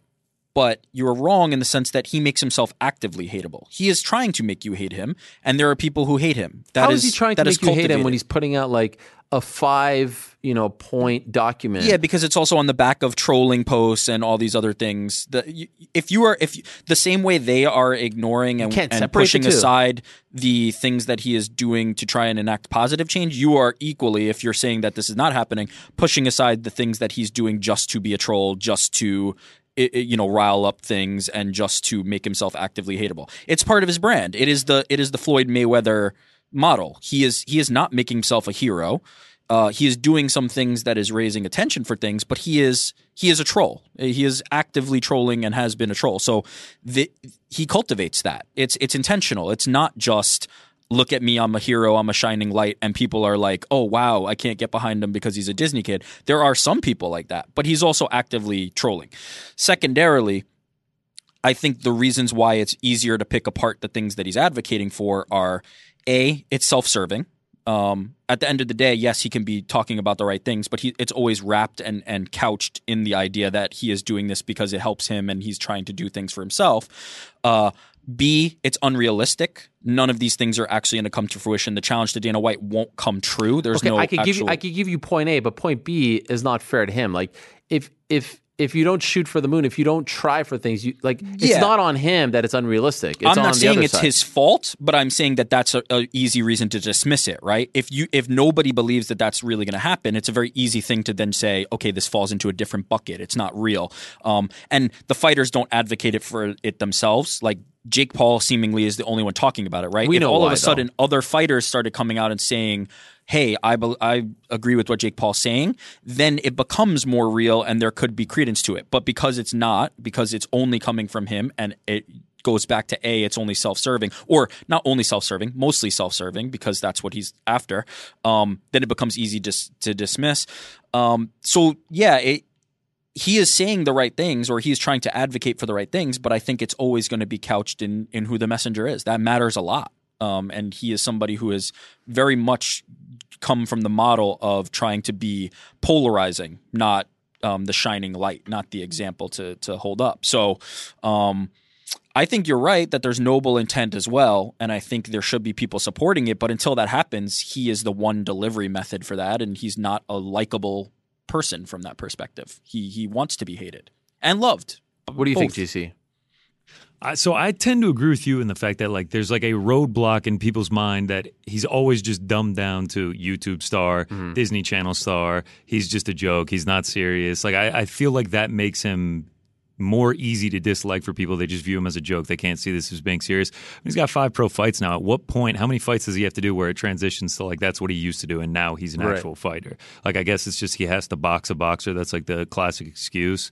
Um, yeah, mean he's just a like he's just such a, a topic that people feel so strongly about. That's why I chose him as the rivalry because anytime anything No, comes out about him, it's just like Yeah. it just everyone has an opinion on it one way or another, whether you like him or not.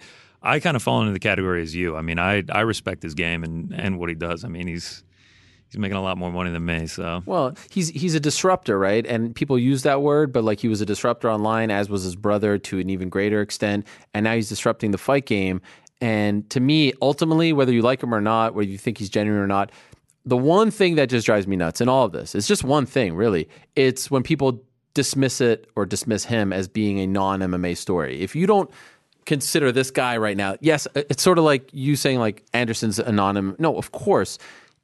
Not only is he fighting MMA fighters these days, everything he's talking like he's not trying to change anything in the world of boxing, right? He's talking about changing things in the world of MMA. Yes, I know, kind of, but like You even think- give him credit there because he's putting Amanda Serrano in the 100%. the co-main event. So even there, he's he's trying. He has some noble intent for A- sure. Absolutely. And uh, you know, it's interesting that Dana so Dana comes out the thing about Dana is and and I I also see people saying like, "Oh, you get excited about this because he's beefing with Dana." I, I couldn't like we're, we're doing a a freaking award show here. 98% of our picks are UFC related. 98% of my guests are UFC related. It's a it's a tired, lame, you know, BS excuse.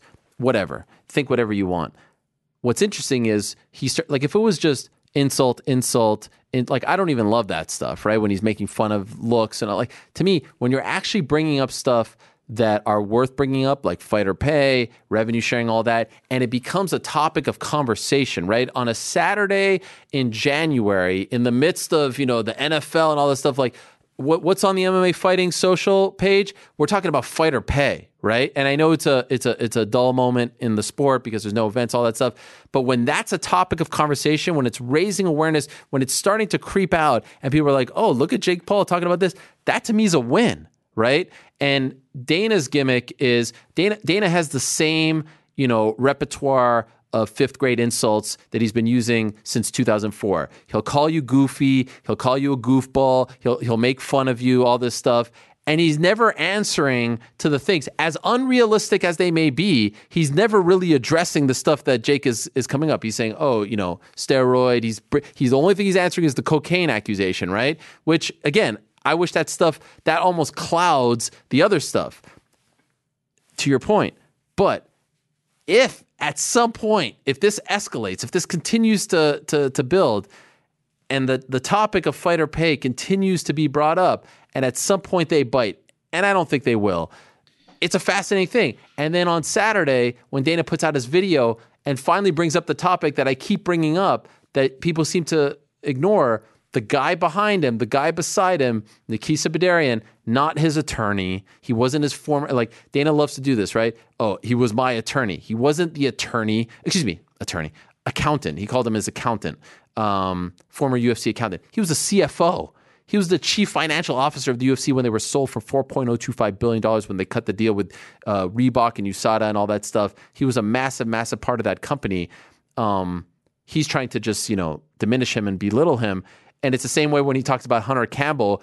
He calls him my attorney. He's not his attorney. He's the chief legal counsel of the UFC. He's one of the most important people. Even when he talks about the matchmakers, he says my guys. He doesn't really give them the props. That's his MO. I just find it fascinating that now he brought this guy out who, let's be honest, of course he has a lot to do with all this and he's giving him the insight. But Jake Paul could be shining a light on a lot of different things right now in a lot of different places, on a lot of different sports, in a lot of different platforms and avenues. He's talking about MMA fighter pay, a topic that we've been talking about for a long time.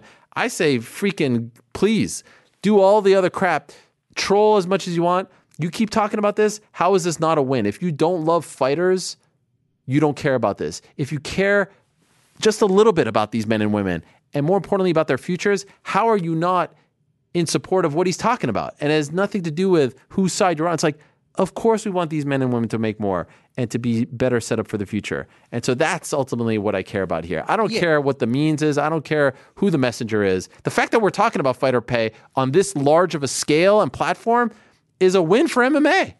You you can like the message without liking the messenger, and I and I think that's right. But people have a hard time there- deciphering there's that. a reality that none of this will change unless the fighters take ownership of it. That, oh, that's it's just the the same. reality. It's the same. Re- like when we used to do the MMA beat, and every week we're talking about fighter pay, and it's like you know there was And- that period three years ago when no one would raise U- their hand. unionization and Yeah. things. Yeah, and so th- it will be interesting to see when when this Jake Paul thing is done, and there is a shelf life on this, and this will actually be done. Um, if he c- continues to talk about this, the one thing Dana did address is, hey, if you think you can do it better, do it. So I think Jake Paul has the means to do it. Let's see what happens uh, when he's he done boxing. do it.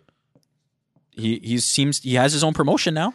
Yeah, has- as you know, a promotion in boxing is much different than a promotion in MMA. All- like you all can I'm saying co-promote. is- you, can, you know, he's doing this Eddie Hearn fight, Amanda Serrano, Katie Taylor. Like that's not his promotion, right? Like he has one fighter under his banner. It's a just, it's a totally different structure. Yeah, and listen, it starts somewhere. The same way this fighter pay conversation starts somewhere. He is right now. He's just advocating, right? He's just talking about it. He's just being a voice Sure. for it. He's disrupting. He's disrupting. Let's see what happens when he's done boxing. Let's see what happens when he's done fighting. Maybe he will be the one to try to change the system. Maybe he will be the one that is, that is offering another outlet. There have been others that have tried before, and it has not changed. And I think that is because the fighters have not bought in and they have not tried to do it. Let's see. Maybe he can do it. But MMA fans until just- now, They just always. I, I can't believe like what other sports. Like imagine being a Knick fan and and siding with James Dolan. You know what I mean? Like yeah, there's a there's a bit of a territorial ownership yeah. versus versus players thing going on, but um, no, there's no doubt that the, that the message is the right one. I think separating the messenger from the message is hard, and also again, it seems to only come from one person. Like it's not that this message is being spread by a lot of people and he's just one. It is him. He's the one who's who's doing it solely. So until other people kind of take ownership of it and and buy into it, it will it will be that way. I think. GC is is Jake Paul fighting in 2023? Wow. In 2023, that's a that's a tough question. I thought you were going to just throw 2022. I'm going to say yeah, he is. I'm going to say that he continues fighting, and I feel like Dana White kind of just like took the bait with that video. Our guy Mhm. Jed Meshew before you know uh, Jake Paul even responded. He was just like Dana is just falling for this trap because Yeah. then Jake responds, you know, with a curated, edited, like Yeah. content Oh, you'll- created you'll ne- video. yeah, you'll never win in that it's- battle. Like, you can't win in that battle, and. uh yeah, I mean, I also just want to say shout out to Amanda Serrano, Frank, uh, Mysterious Frank's 2021 Female Fighter of the Year. So- Wow. Why is that? Awesome. You just love Amanda Serrano. Yeah. Cool shoes. Awesome performance. Yeah, you watched that fight. I did. What do you think of my performance? It was good. Thanks. Appreciate it. Um, what a story. I, I just, uh, the one thing I urge is just like, this is an MMA story, guys. It's not going away. And of course, the fights and the fighters and the events, but you have a guy who is this well known outside of the world of MMA talking about a very serious topic. He's not talking about like, oh, I want to fight Conor McGregor. Like, that's fine. You can dismiss that. For whatever reason, you know, the hill he is choosing to battle on right now is the fighter pay hill. And I think that's fascinating. And to all you people that say we're biased over here, that there's an anti UFC agenda, I got two words for you. And that's it. It's quite simple. Look at the content, look at what we're doing, look at what we've devoted our lives to here. And that's covering the great sport of MMA and covering the UFC in particular in the most positive light possible. And part of doing that in a fair and honest and unbiased way is sometimes talking about the not so good stuff. And that has nothing to do with an agenda or being, that's just being real. That's just not worrying about, you know, getting a phone call if you say something chewing you out. Because I can assure you, there's a lot of people in this business who aren't real, who don't tell it like it is, who don't bring up the sometimes uncomfortable things because they're afraid of that phone call. I was one of them. So I'm speaking from experience. But now we have independent Helwani, and you know how that goes. All right. Uh, enough about all of that. Rivalry. Congratulations to all the winners. uh, let's move along now. Story of the year. Story of the year is a very interesting one, uh, and it kind of uh, it kind of blends into what we just talked about. You can go with both. Uh, there were a lot of ones that you can talk about. You could talk about Khabib Nurmagomedov officially retiring and uh, how big of a deal. Again, I'm looking for a story that didn't just happen and go away, right? Didn't come out of nowhere and go away. One that had, you know, some kind of um, presence over the weeks and months of 2021. So Khabib, will he, won't he? Will he, won't he? Uh, Diaz coming back. Will he, won't he? Will he, won't he? That was a big one. Uh, Conor's always a story and his comeback and then the loss and then the comeback and then the, the injury and all that other stuff. Um, the Francis Ngannou story, a big one, right? Him winning the title and then all the other stuff with the UFC. The Glover Teixeira story, uh, a big one, but just kind of lived in its own silo. Uh, the return of fans was a big one. In the end, you know it's my story of the year, guys?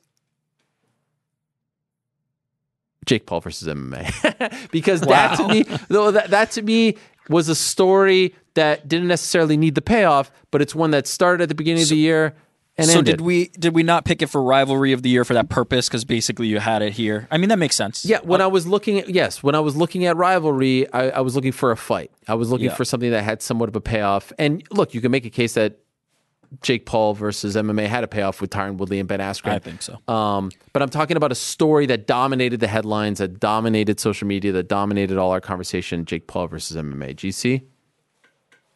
Yeah, well, I took that as my rivalry, so that's a good pick for you. You mentioned though Glover Teixeira. I know you said it was in a silo, but to me, I don't think that the story had to be going across the entire year. It was just an individualized story that I just thought was incredible and I mean, that was Glover. He's been in the UFC for a decade. He, he's come close, but he was never able to achieve a, being a champion.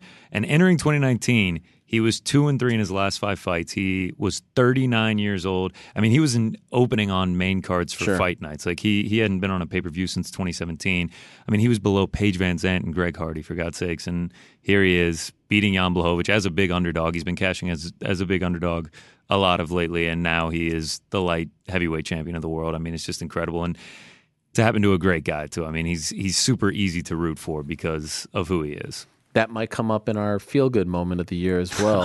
uh, transitioning. Well, you know that's why we did it like this. This is why we did it like this, uh, Mr. New York Ric.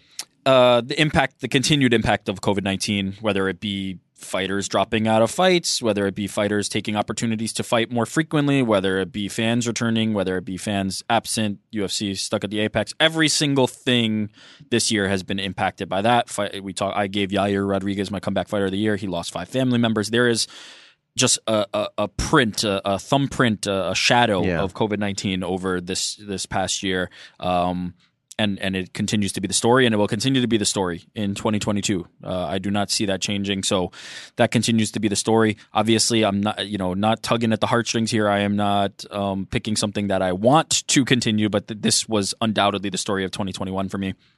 Um, sorry, go ahead. No, no, go ahead. I was going to say you, you mentioned Khabib being officially done done. You know, obviously October was his last fight. Last uh, October of last year was his last fight. But not only being done done, but starting a promotion. That's interesting, I mm-hmm. think, for Khabib. And then Jake Paul versus MMA is certainly something I had on my list. And how about um, Jon Jones moves up and sits out? Jon Jones mo- moves up to heavyweight and isn't fighting at all in 2021, and now we're, you know, looking ahead to 2022, and maybe he'll fight, maybe he won't. Um, but I thought that was obviously a significant movement in the sport. Yeah, and also, um, you know, his his run in once again with the Yeah. law.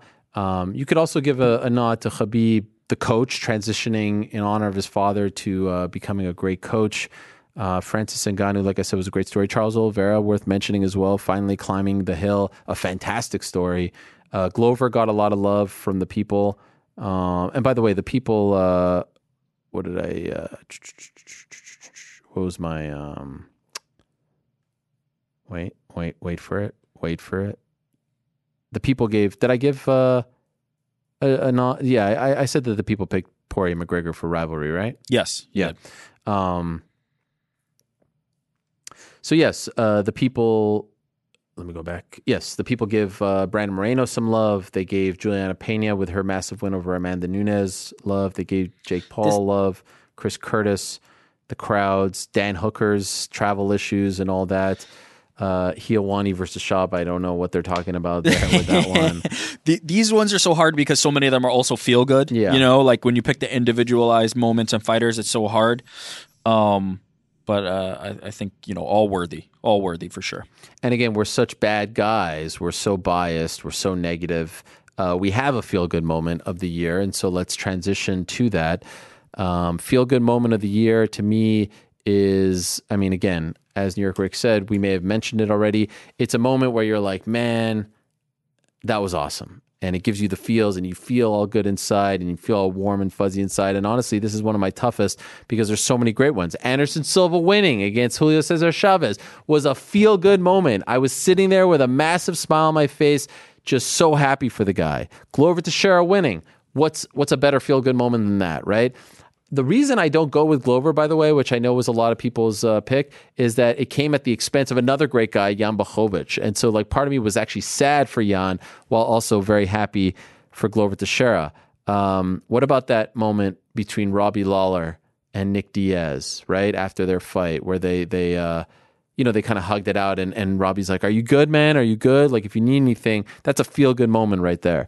Um, while also somewhat of a depressing moment. Chris Curtis and his great moment. Oh, we didn't get to it just yet. Uh, we've uh, yep, Chris Curtis with his great moment uh, and coming. Uh, uh, Chris Barnett with his great moment after uh, the big win over um, Gian Villante at Madison Square Garden.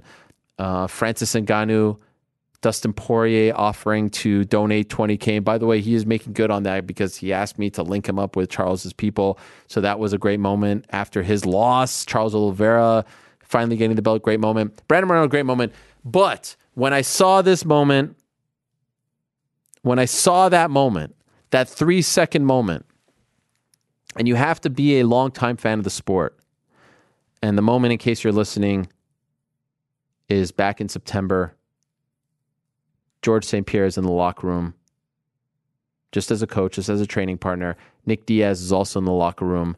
And these two guys, who at one point did not see eye to eye, who were not on the same page, Nick hated GSP, and GSP felt a certain way about a lot of the things that Nick was accusing him of.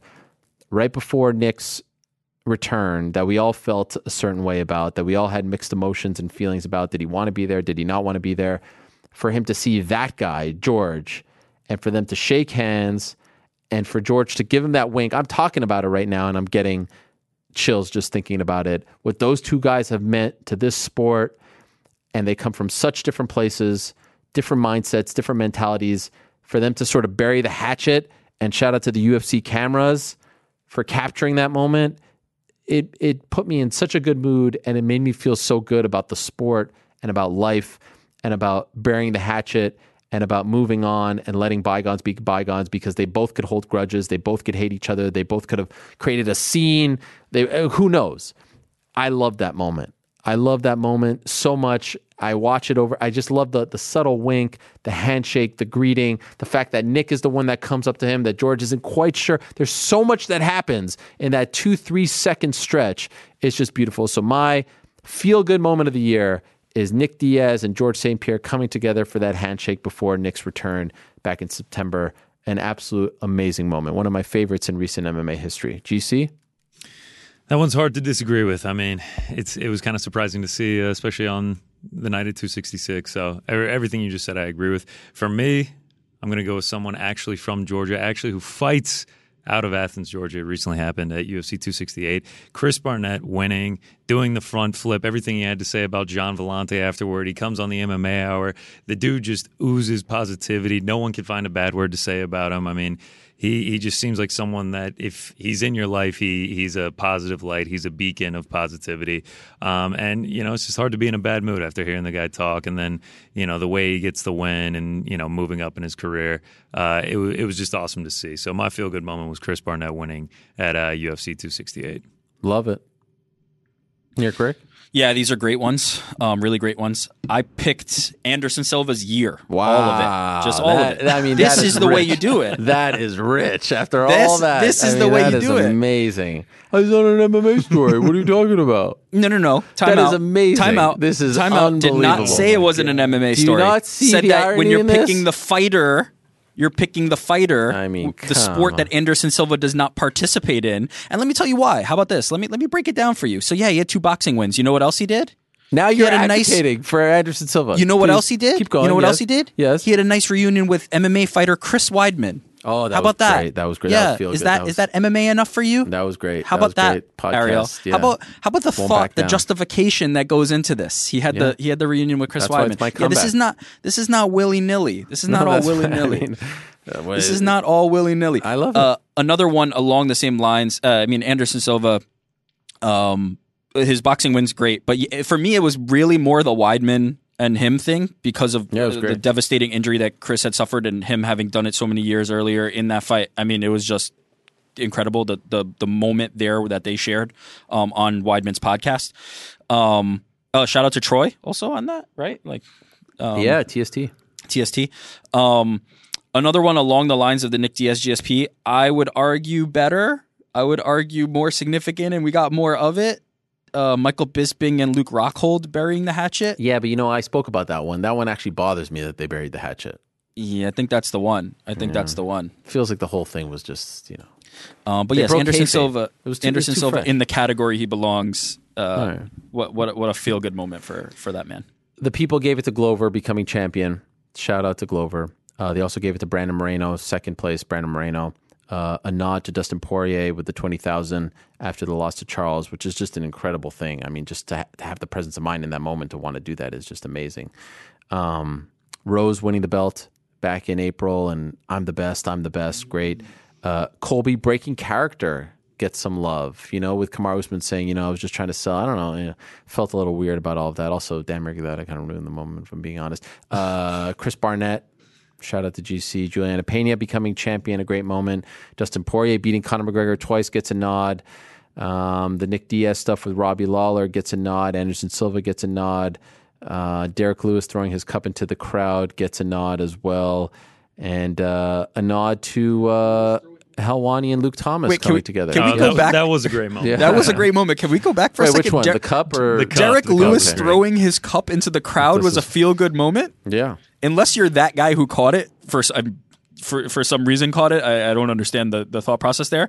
How could you vote for that? Like what? Some weird uh, people out there. God bless. Uh, I think mean, it's a if better anything, story than maybe it is you a know Derrick feel-good. Lewis's win over Daukaus and and uh, you know the stuff he said about that. But the cup, I mean, wow, weird. Uh, Nunes and uh, Peña's kids hugging before their fight also gets a nod Oh, as yeah, well. that's a great one. Uh, one of my favorite categories, feel good moment. All right, only four left.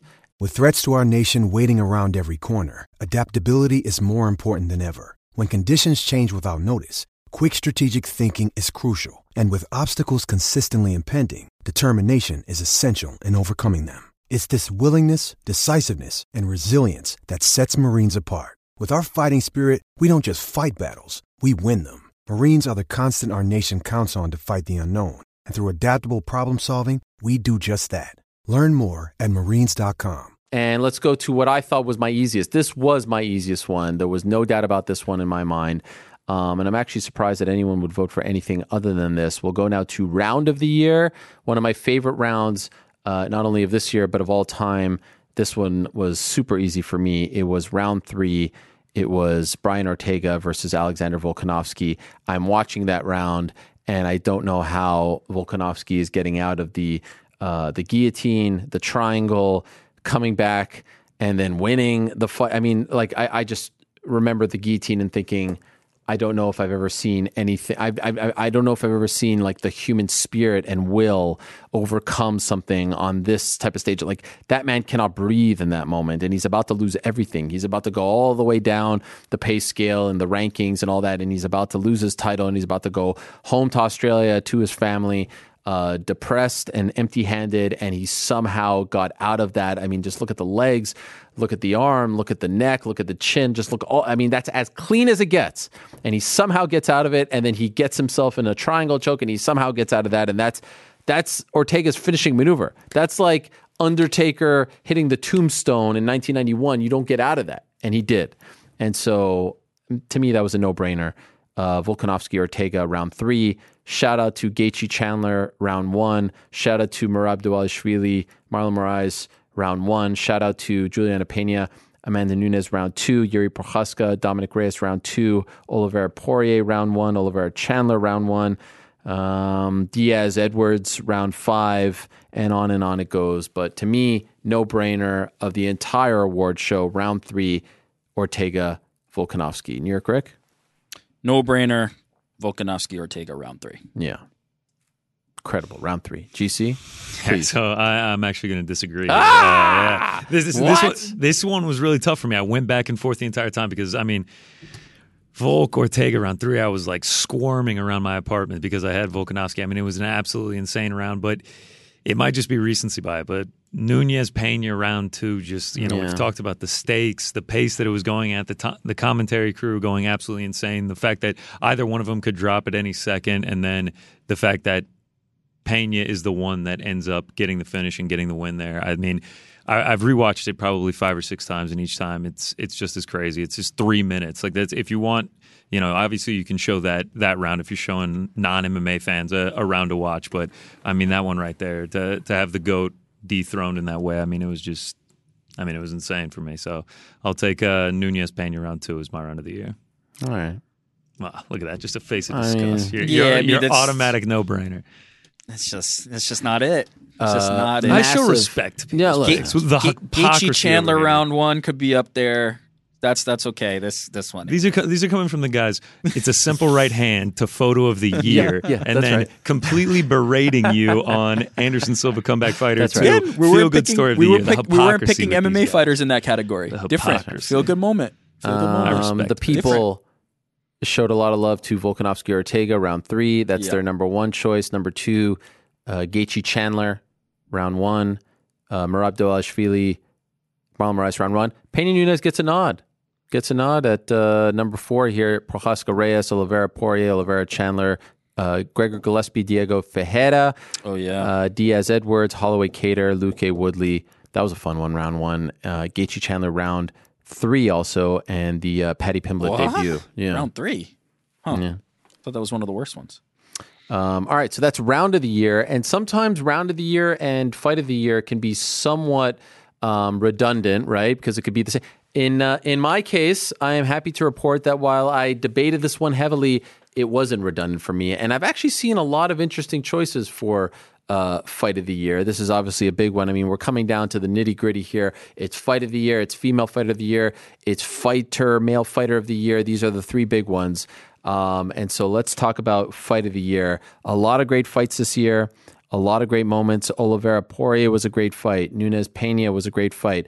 Uh, Rafael Fiziev against Bobby Green was a great fight. Uh, Miguel Baeza, Santiago Ponzinibbio, great fight. Brad Riddell, Drew Dober, great fight. Jiri Prochazka, Dominick Reyes, great fight. Shane Burgos against Edson Barbosa, fun fight. Sandhagen Yan, fun fight. Sandhagen Dillashaw, fun fight. Holloway Rodriguez, fun fight. In the end, to me, it came down to two. It came down to two.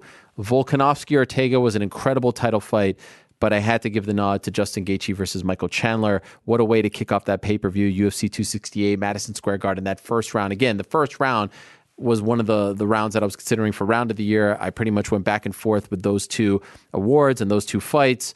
Um, but in terms of a three round fight, that the entire time, look, if you're going to give it to Volkanovski Ortega, I don't hate you. To me, it's a two horse race. I gave it to Gaethje Chandler because I wanted to show them some love, and that first uh, round was incredible. The whole thing was damn incredible. Uh, the, the I, I just remember afterwards feeling spent emotionally watching that. So Gaethje Chandler, my fight of the year, UFC 268, November, Madison Square Garden. GC. Yeah, it's it's hard to disagree with. I mean, it was entertaining from from the very second the fight started. I'm glad to know that you don't hate me because I am going to be taking uh, Volkanovski Ortega uh, as the fight of the year in this one. Um, like you guys just mentioned, the round three was insane. A lot of people, when when this is one, has won fight of the year on other award shows, I've, I've seen people you know disagree because they say that it was so one sided for Volkanovski. But I just think the potential of Ortega finishing at any second, like we saw in that round three, that he could end it at any moment, get get in a choke and finish it, kept it interesting all the way to the end. I thought it was you know just a fantastic fight from start to finish. The the heart that was shown by by Volkanovski, Ortega as well on the other side. I mean, it for me it was my favorite fight of the year. I enjoyed every second of it. So I'll go Volkanovski Ortega for fight of the year. I listen, tremendous fight, and honestly, historically, I usually go in that regard because of the uh, the stakes, the title, and all that. Mhm. I you know tough one. I, I really debated this one. I, I, I feel strongly that it's a two horse race. I, I, I feel strongly in uh, what is that? Do I hear a snicker there? Interesting. Yeah, Really? It might get changed right now. Two horse race, huh? Yeah, yeah, yeah. I saw some other Fakakta uh, awards. Oh, I've got I've got the Uh, number here- one. Yeah, let's hear it. I can't. It's wait Jan for versus this. Sandhagen, actually. Get it's outta 100% town. Jan versus Get out of Sandhagen. town. He won all those four rounds afterwards. I mean, Time out. Oh, wait, wait, wait a minute. Are we going to pretend that Justin Gaethje versus Michael Yes. Chandler wasn't one sided? I Time complete- out. I Rewind. completely agree with Ric Rewind. here. Are we going to pretend that that wasn't a beatdown by Justin Gaethje? Ah. Excuse me. From like two minutes into the second round, you knew Do you have Gaethje do you have won any the fight. defense to, to present? Listen, it's up there. Because I'll tell you what, Jan versus race. Sandhagen was a lot closer fight and a lot more technical. The round three, by, by the midpoint of round two, Justin Gaethje was in no more danger in that fight. I'm sorry to I'm sorry to burst people's bubble. That was not the fight of the year. I know MMA fighting uh, panelists voted for No, it. Our website voted for it. That was not the fight of the year. Justin Gaethje from halfway forward was in no danger. Now, I will say, I don't need it to be a back and forth war for me to pick it. In fact, I had Volkanovski versus Ortega as my number two um, because again, I, the what I'm looking for is a is for that fight to be memorable. Volkanovski Ortega was memorable.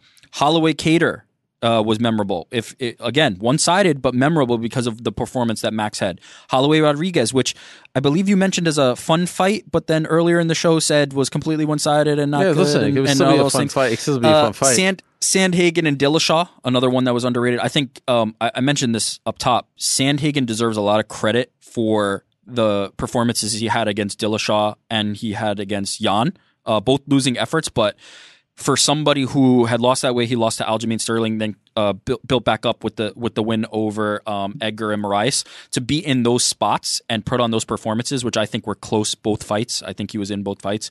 Um, to me, says a lot about Corey Sandhagen and where he stands and the people that are backing him as a future champion. I believe yourself included in that in that uh, group um, are right that he has that potential that he can be up there. Uh, for me, Yan versus Sandhagen was the best technical fight we saw at the highest level uh, and and was competitive. I don't agree with you that um, Yeah, it was a great fight. It was It a was great one way traffic there. Uh, that that was the best fight. Well, uh, the people agree with me. They gave the nod to uh, Gaethje Chandler by a pretty wide margin. Number two, Volkanovski Ortega, which again, there's still a part of me that wants to give it to them because it was just such a great fight. Number three, Holloway Rodriguez. Number four, Sandhagen Yan. Number five, uh, Holloway Kattar, Burgos Barboza, Prochazka Reyes, Brad Riddell, Drew Dober, and on and on it goes. So that's fight of the year. Uh, listen, it's a great year when you can debate this passionately about what was the best fight, and it's not uh, you know an easy pick. Uh, I still maintain it was a two horse race. Uh, New York Ric disagrees. All right, two more to go, and these are the big ones. Can we get some music here, uh, Mister uh, Frank? I know I'm springing this upon you. I mean, but I feel like this is big. Let's reset here for a moment. It's been a great uh, award show. Uh, we have handed out 24 awards. We have gone three hours, right at the three hour mark. Here we are, guys. Uh, couldn't have scripted this any better myself, if I do say so myself. But this is the big one. This is the one that people will remember until the the end of time. They will remember who was the female and male fighter of the year.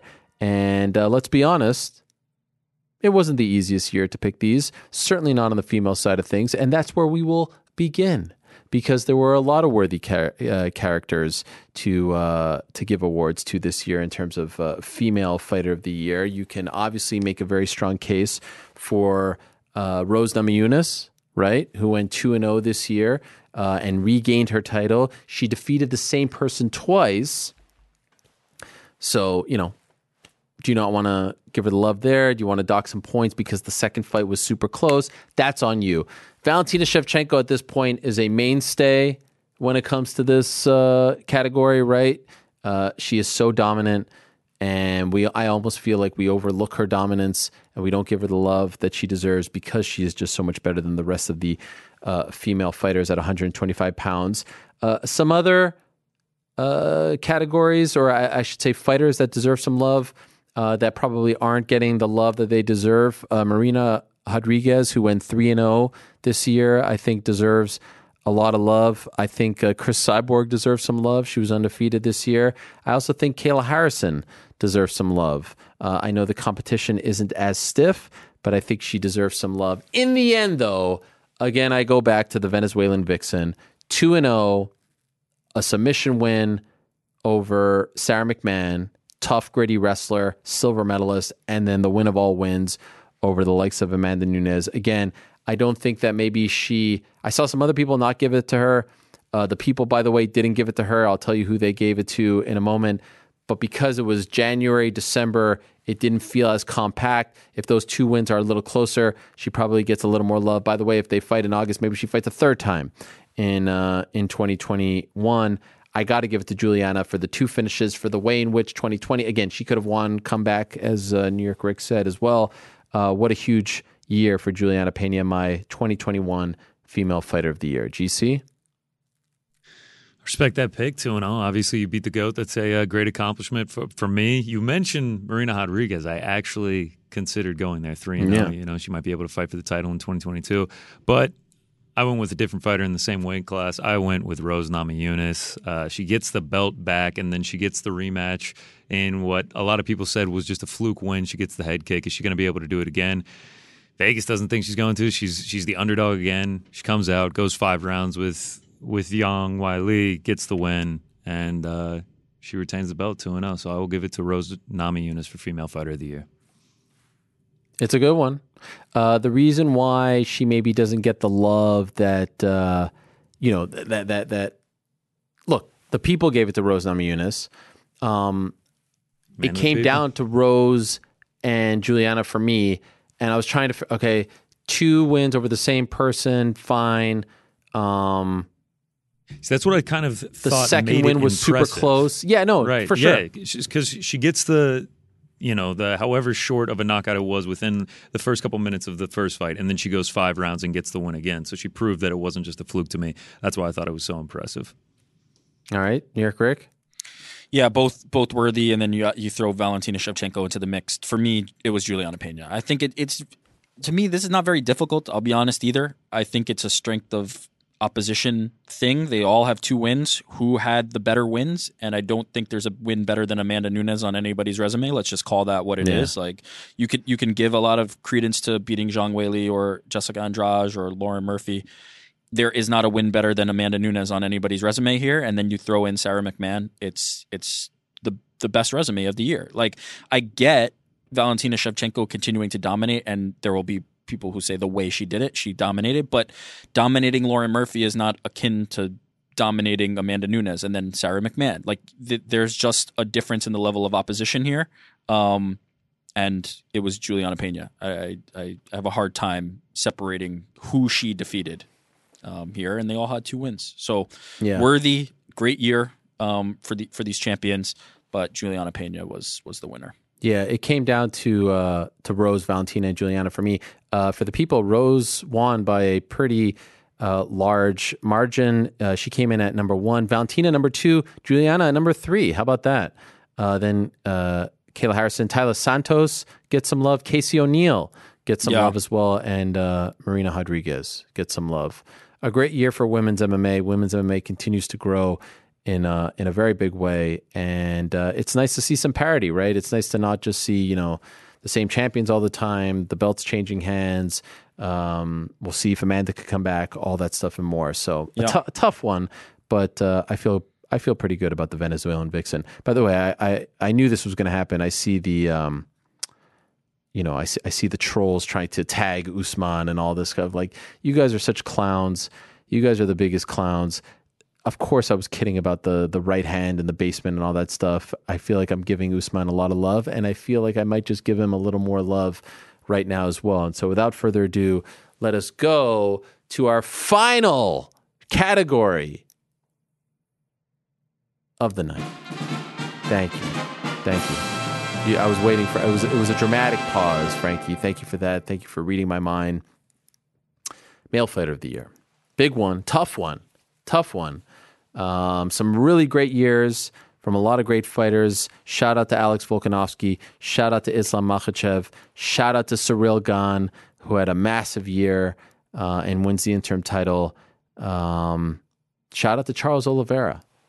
Dustin Poirier was in the mix until the final pay per view of the year, but unfortunately, he loses that fight to Charles, who deserves a lot of love, who went 2 0 and climbed the mountain. But in the end, to me, relatively easy. My male fighter of the year, 2021, the great Kamaru Usman, who has turned into one of the best fighters, not only um, in the sport today, but one of the best champions in UFC history. He is on the verge of beating Anderson Silva's record. He is on the verge of being in that conversation for greatest welterweight champion of all time alongside Anderson Silva, excuse me, George St. Pierre. He has come a hell of a long way in terms of his game, his repertoire, his fighting, his skills, everything that he has in his arsenal. I mean, the three wins this year over Gilbert Burns, over Jorge Masvidal, over Colby Covington, three different opponents, three different worthy challengers, a murderer's row, if you will.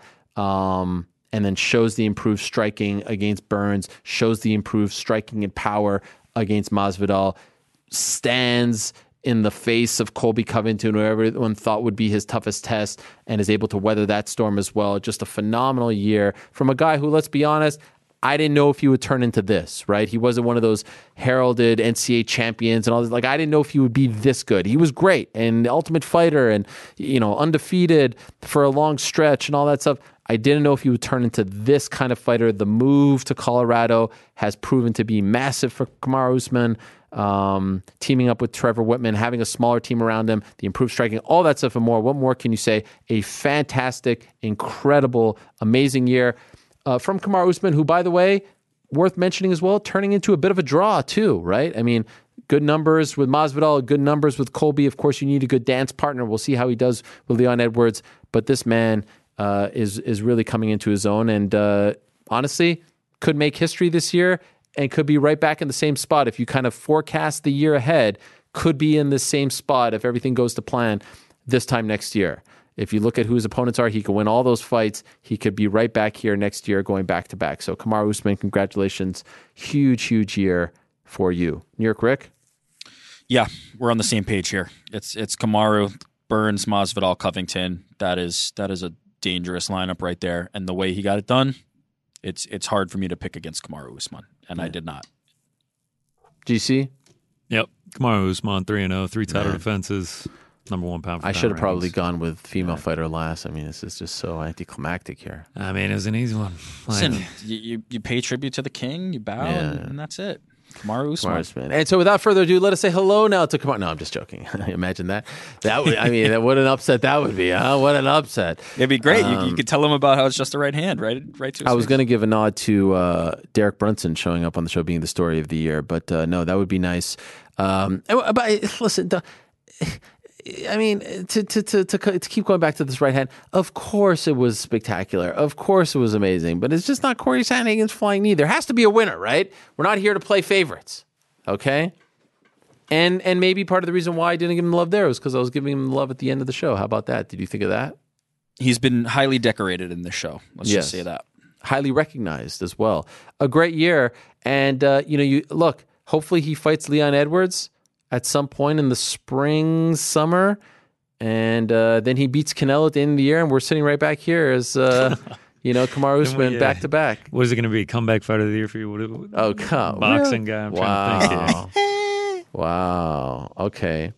I'm going to put you guys on the spot right here and now. And by the way, congratulations to all the winner. There it is, our 2021 MMA Hour Awards. Congratulations to Kamaru Usman um, for picking up our final final award. What a show it has been! 26 categories total. Putting you guys on the spot right here now. Didn't ask you to think about this beforehand. Bold prediction for 2022. How about that? Uh, a bold prediction. Who wants to go first? Anyone want to go first? I'll, I'll go because I make the same type of bold prediction Oh, every single year, so it's very easy for me to go back to it. And this year is going to be my year, Helwani. what is it? Uh, in the past, it's always been Jon Jones going to be male fighter of the year. That's always been the prediction oh, every single year for me. This year, I'm going to lessen that. I'm going to lessen the stakes here, but it's possible he wins that too. But I'm going to go Jon Jones will be the UFC heavyweight champion next year. Oh, wait. Next, meaning this year. This coming year. Yeah. But by the time, Oh, sorry, we're not in 2021 anymore. Yes, Yeah. I, I, I was in the the, Yeah, the yeah. 2021 mindset. By the time the, the calendar turns to 2023, the, well, he doesn't have to be holding it. I'm not saying that he won't lose. You know, he won't lose it. He will win it at some point in this coming year. Jon Wow. Jones, heavyweight champion. is that a bold prediction? I guess it is, considering where he's at right now. Fa- come on, I come on, give me Like, some there's, credit. there's no here. telling if he's going to His fight. or next fight is for going to be for the belt. I hope so. think it's going at, like, because that would help my prediction. No. All right, fine. Is it? I mean, look, we we thought that last year. You know, is this this whole thing? Then all of a sudden, there's the Stipe conversation. I think his next fight will be for the belt. Who knows if it even comes this year? I hope, but that's my that's my bold prediction. Jon Jones, heavyweight champion, and I think most people at this point are leaning more towards Ciryl and and Francis. If we're being honest. Um, I don't think Jon Jones has the has the cachet that he once had, and especially at heavyweight. So I, I think it's bold enough. Yeah, that's fair. That's fair. Uh, GC? Yeah, bold. I feel like you really gotta you gotta bring the star power with these. Um, I think we're gonna have multiple and news, maybe even maybe even like four or five and news new champion. But I will go with the women's bantamweight champion will not be Julianna Peña or Amanda Nunes at the end of 2022. I will take it as Valentina Shevchenko. Wow. That's bold. That's, bold. I like that. That's bold. Wow. That's bold.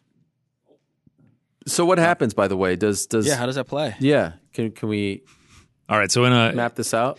I guess in a world where this map works according to plan, in the Peña Nunes rematch, Peña wins again, and then at the end of the year, Valentina fights Peña for the bantamweight championship. A lot has to happen there. No, good. fun, fun. I like I it. like it. Um, And Mysterious yours? Frank, you're uh, Amanda Serrano I'm still becomes the strawweight shocked champion. By yeah Valentina. I think that's gonna be awesome. yeah. That's it. That's all you That got. was it. Uh, I- I thought- oh, I thought you were going to say Amanda Serrano beats Katie Taylor to become the uh, the women's pound for pound goat. I mean, if we're talking boxing, yeah. Yeah, exactly. I mean, she is an MMA fighter, by the way. Um, all right. I, you know, I didn't even think of this one as well. Bold prediction 2022. Okay, tell me if this is bold enough. And then if it's not, I'd be willing to go a step further.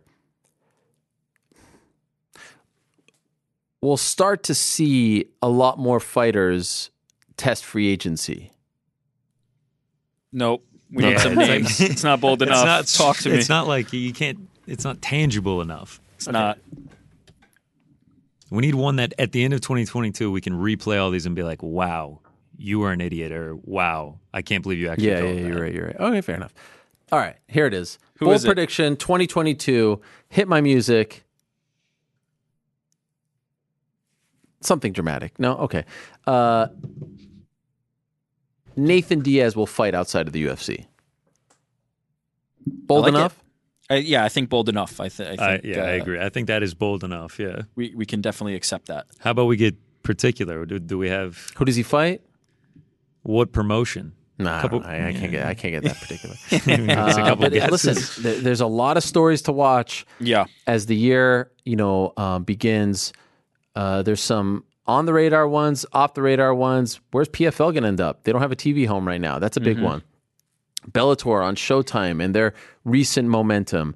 Uh, AJ McKee, are they going to keep him happy? You know, he's a huge star that they have over there in Bellator. The Francis Ngannou situation couldn't be bigger than that one, right? He That- wins on January 22nd. All the power, all the momentum. Nathan Diaz's contract, one fight left. Conor McGregor's contract, two fight left. Well, does he come back to get those two fights under his belt this year? And this renewed love affair with him and Dana White, which is really interesting as of late. Um, that's one to watch. So I mean, there's there's a lot. There's a lot going on in MMA. And you know, do we get this? And then if you go a little bit less like seismic, you know, do we get Sterling Yan finally? Do we get some sort of uh, you know conclusion to that? Do they start to travel worldwide, right? Like, do they start to go back to overseas shows? Does Oliveira, they being the UFC, does Oliveira get to fight in Brazil? Does he get to defend his title in Brazil? Um, The Valentina shout is a great one as well. The heavyweight division is a great one as well. Uh, does Glover get to keep the belt? You know, like all these things. Yeah. Does Khabib come back? Does GSP come back? Wait a You- minute, does Khabib No, I'm come kidding, back? I'm kidding. Uh, but but you know, like the disruptors, right? The Jake Paul stuff, the Triller stuff, and their the Triller's an MMA story. Like there's just there's a lot going on. There's a lot heading into 2022. This year set up quite a bit. Um, we've, it's it's almost like uh, the MCU, right? Where we've we've gotten these movies that are now setting up the, the next stage, the next phase. The as they what? call it. Yeah, just way above The MCU, what Marvel, say. Marvel Cinematic Universe. Okay, You guys on. never even heard of the Purge. moving on. I heard a lot of people talking about a Spider-Man movie. Like I couldn't. My a level, Spider-Man movie. You didn't see one commercial for it.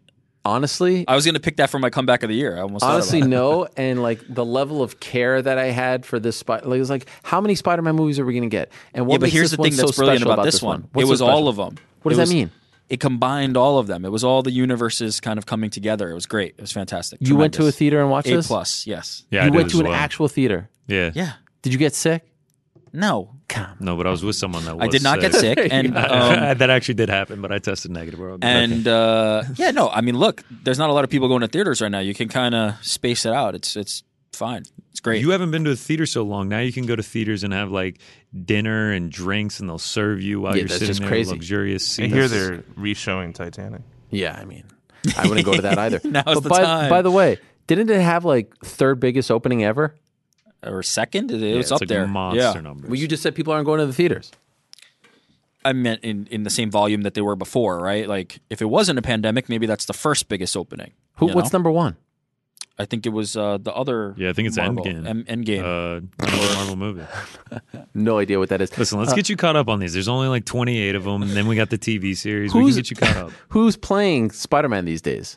No, Tom we can't. Holland. See, yeah, yeah, kinda, kinda. What? I guess. What is that? A spoiler? Well, in in the movie, yeah, kinda. I mean, oh, in the sorry. movie, there's, it's not Tobey few- Maguire or whatever his name is. Maybe, maybe it is. Maybe it's not. Okay, now now Maybe you it know. Maybe it's not. I saw Encanto. Great movie. Yeah. I saw that. Yeah. I went to a theater and saw that. Come Disney's on. getting our money here, huh? I mean, Is that we're is that really- is that a theater movie? Uh, dude, I was bored on Black Friday, so I went. I went to a Wait, theater. Black and saw it. Friday? You mean Boxing Day? No, no, no, no. no. Encanto came out in November. Oh, it did? Yeah. Oh, wow. He's up with it. All Great right, movie. so 2021 movie awards. Ready? Yes. All right, best Let's picture start. was Three hours to go. Yeah. Okay. All right. You think we've had enough? We've probably had enough. Um, all right. This was fun, guys. Awesome. This was better than the other time that we brought the third guy in to do our, you I, know, honest, I annual swear tradition. to God, I have no recollection of this at This is what you guys are going to be saying in six I years have about no this. recollection. Yeah, Is that yeah. crazy? 2022 one who You did that remember that, I that have one no time clue. that we I brought that guy from Georgia, the game night guy who came in? No, it's uh, it's always fun to dress up. It's fun to do this. I love doing this show. I'm happy when it's over because it's a lot of pressure because you want to represent, right? You want to sure. give the people, you know, the respect that they are due. I love the fact that I don't have to book any guests, but it's back to uh, regular programming on Wednesday. I'll be here. GC will be here. Any, New York any Ric little won't be here. teaser? Yeah, I mean, come on. Yeah. Why would I be here? Um, any, any little tease? Yeah, yeah, yeah. Um, a couple guys who we spoke about on today's program will be on Wednesday's show. Okay, I'll tell you that. Interesting. Stay tuned for more. Um, some fun ones. It's shaping up to be a good one. I'm excited. Look, it's a, it's an off period. It's a down period for the UFC and other promotions. It's not a down period here. We're back, We're back. and dare I say, we're revved and ready to go. Let's go. Does anyone Let's get the reference? Why, why do I know it? No, I No. don't. I, I do. Uh, What it movie is rings a bell, but what is it from? Someone knows it. Obscure Revved and ready to go. 90s. Yeah, no, it's it's it. I Y K Y If you know, you know. Yeah, I know it, but I don't know what from. But okay. Who's I mean, who's hip now? Uh, guys, thank you very much. GC, great job as always. New York Ric, great job as always. Glad we could do this. I mean, we were we were about to end the streak uh, you know, if you didn't make that big life changing uh, decision, the streak would have been over. Um, appreciate you dressing up for the moment as well. Uh, there they are, GC New York Ric joining us, and congratulations to all the winners. And that's it. Almost three and a half hours. Nice, tidy show. I hope you all enjoyed it. And uh, whether you were listening or, or watching, I, I think it's a pretty easy show to follow along. It's a very fun one. A great year was had in the world of MMA, and I hope and I pray it's a greater, happier, healthier, and more successful, more fun year in 2022. Let's try to top it. And it's a full year of MMA. And dare I say, my biggest and boldest prediction of all, best year in MMA history starts right now. Frankie, you get the music. It's a lot of talking.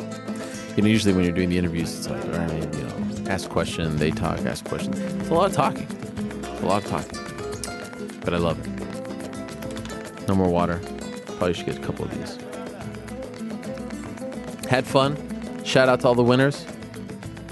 My particular winners Kamaru Usman, Julianna Peña, Gaethje Chandler, Sandhagen, Edgar, Volkanovski, Ortega, Hernandez Vieira, Ciryl Gane, Julianna Peña, Sergio Pettis, Anderson Silva, UFC 268, Peter Queally, Bellator Dublin, Kayla Harrison, Rizin 28,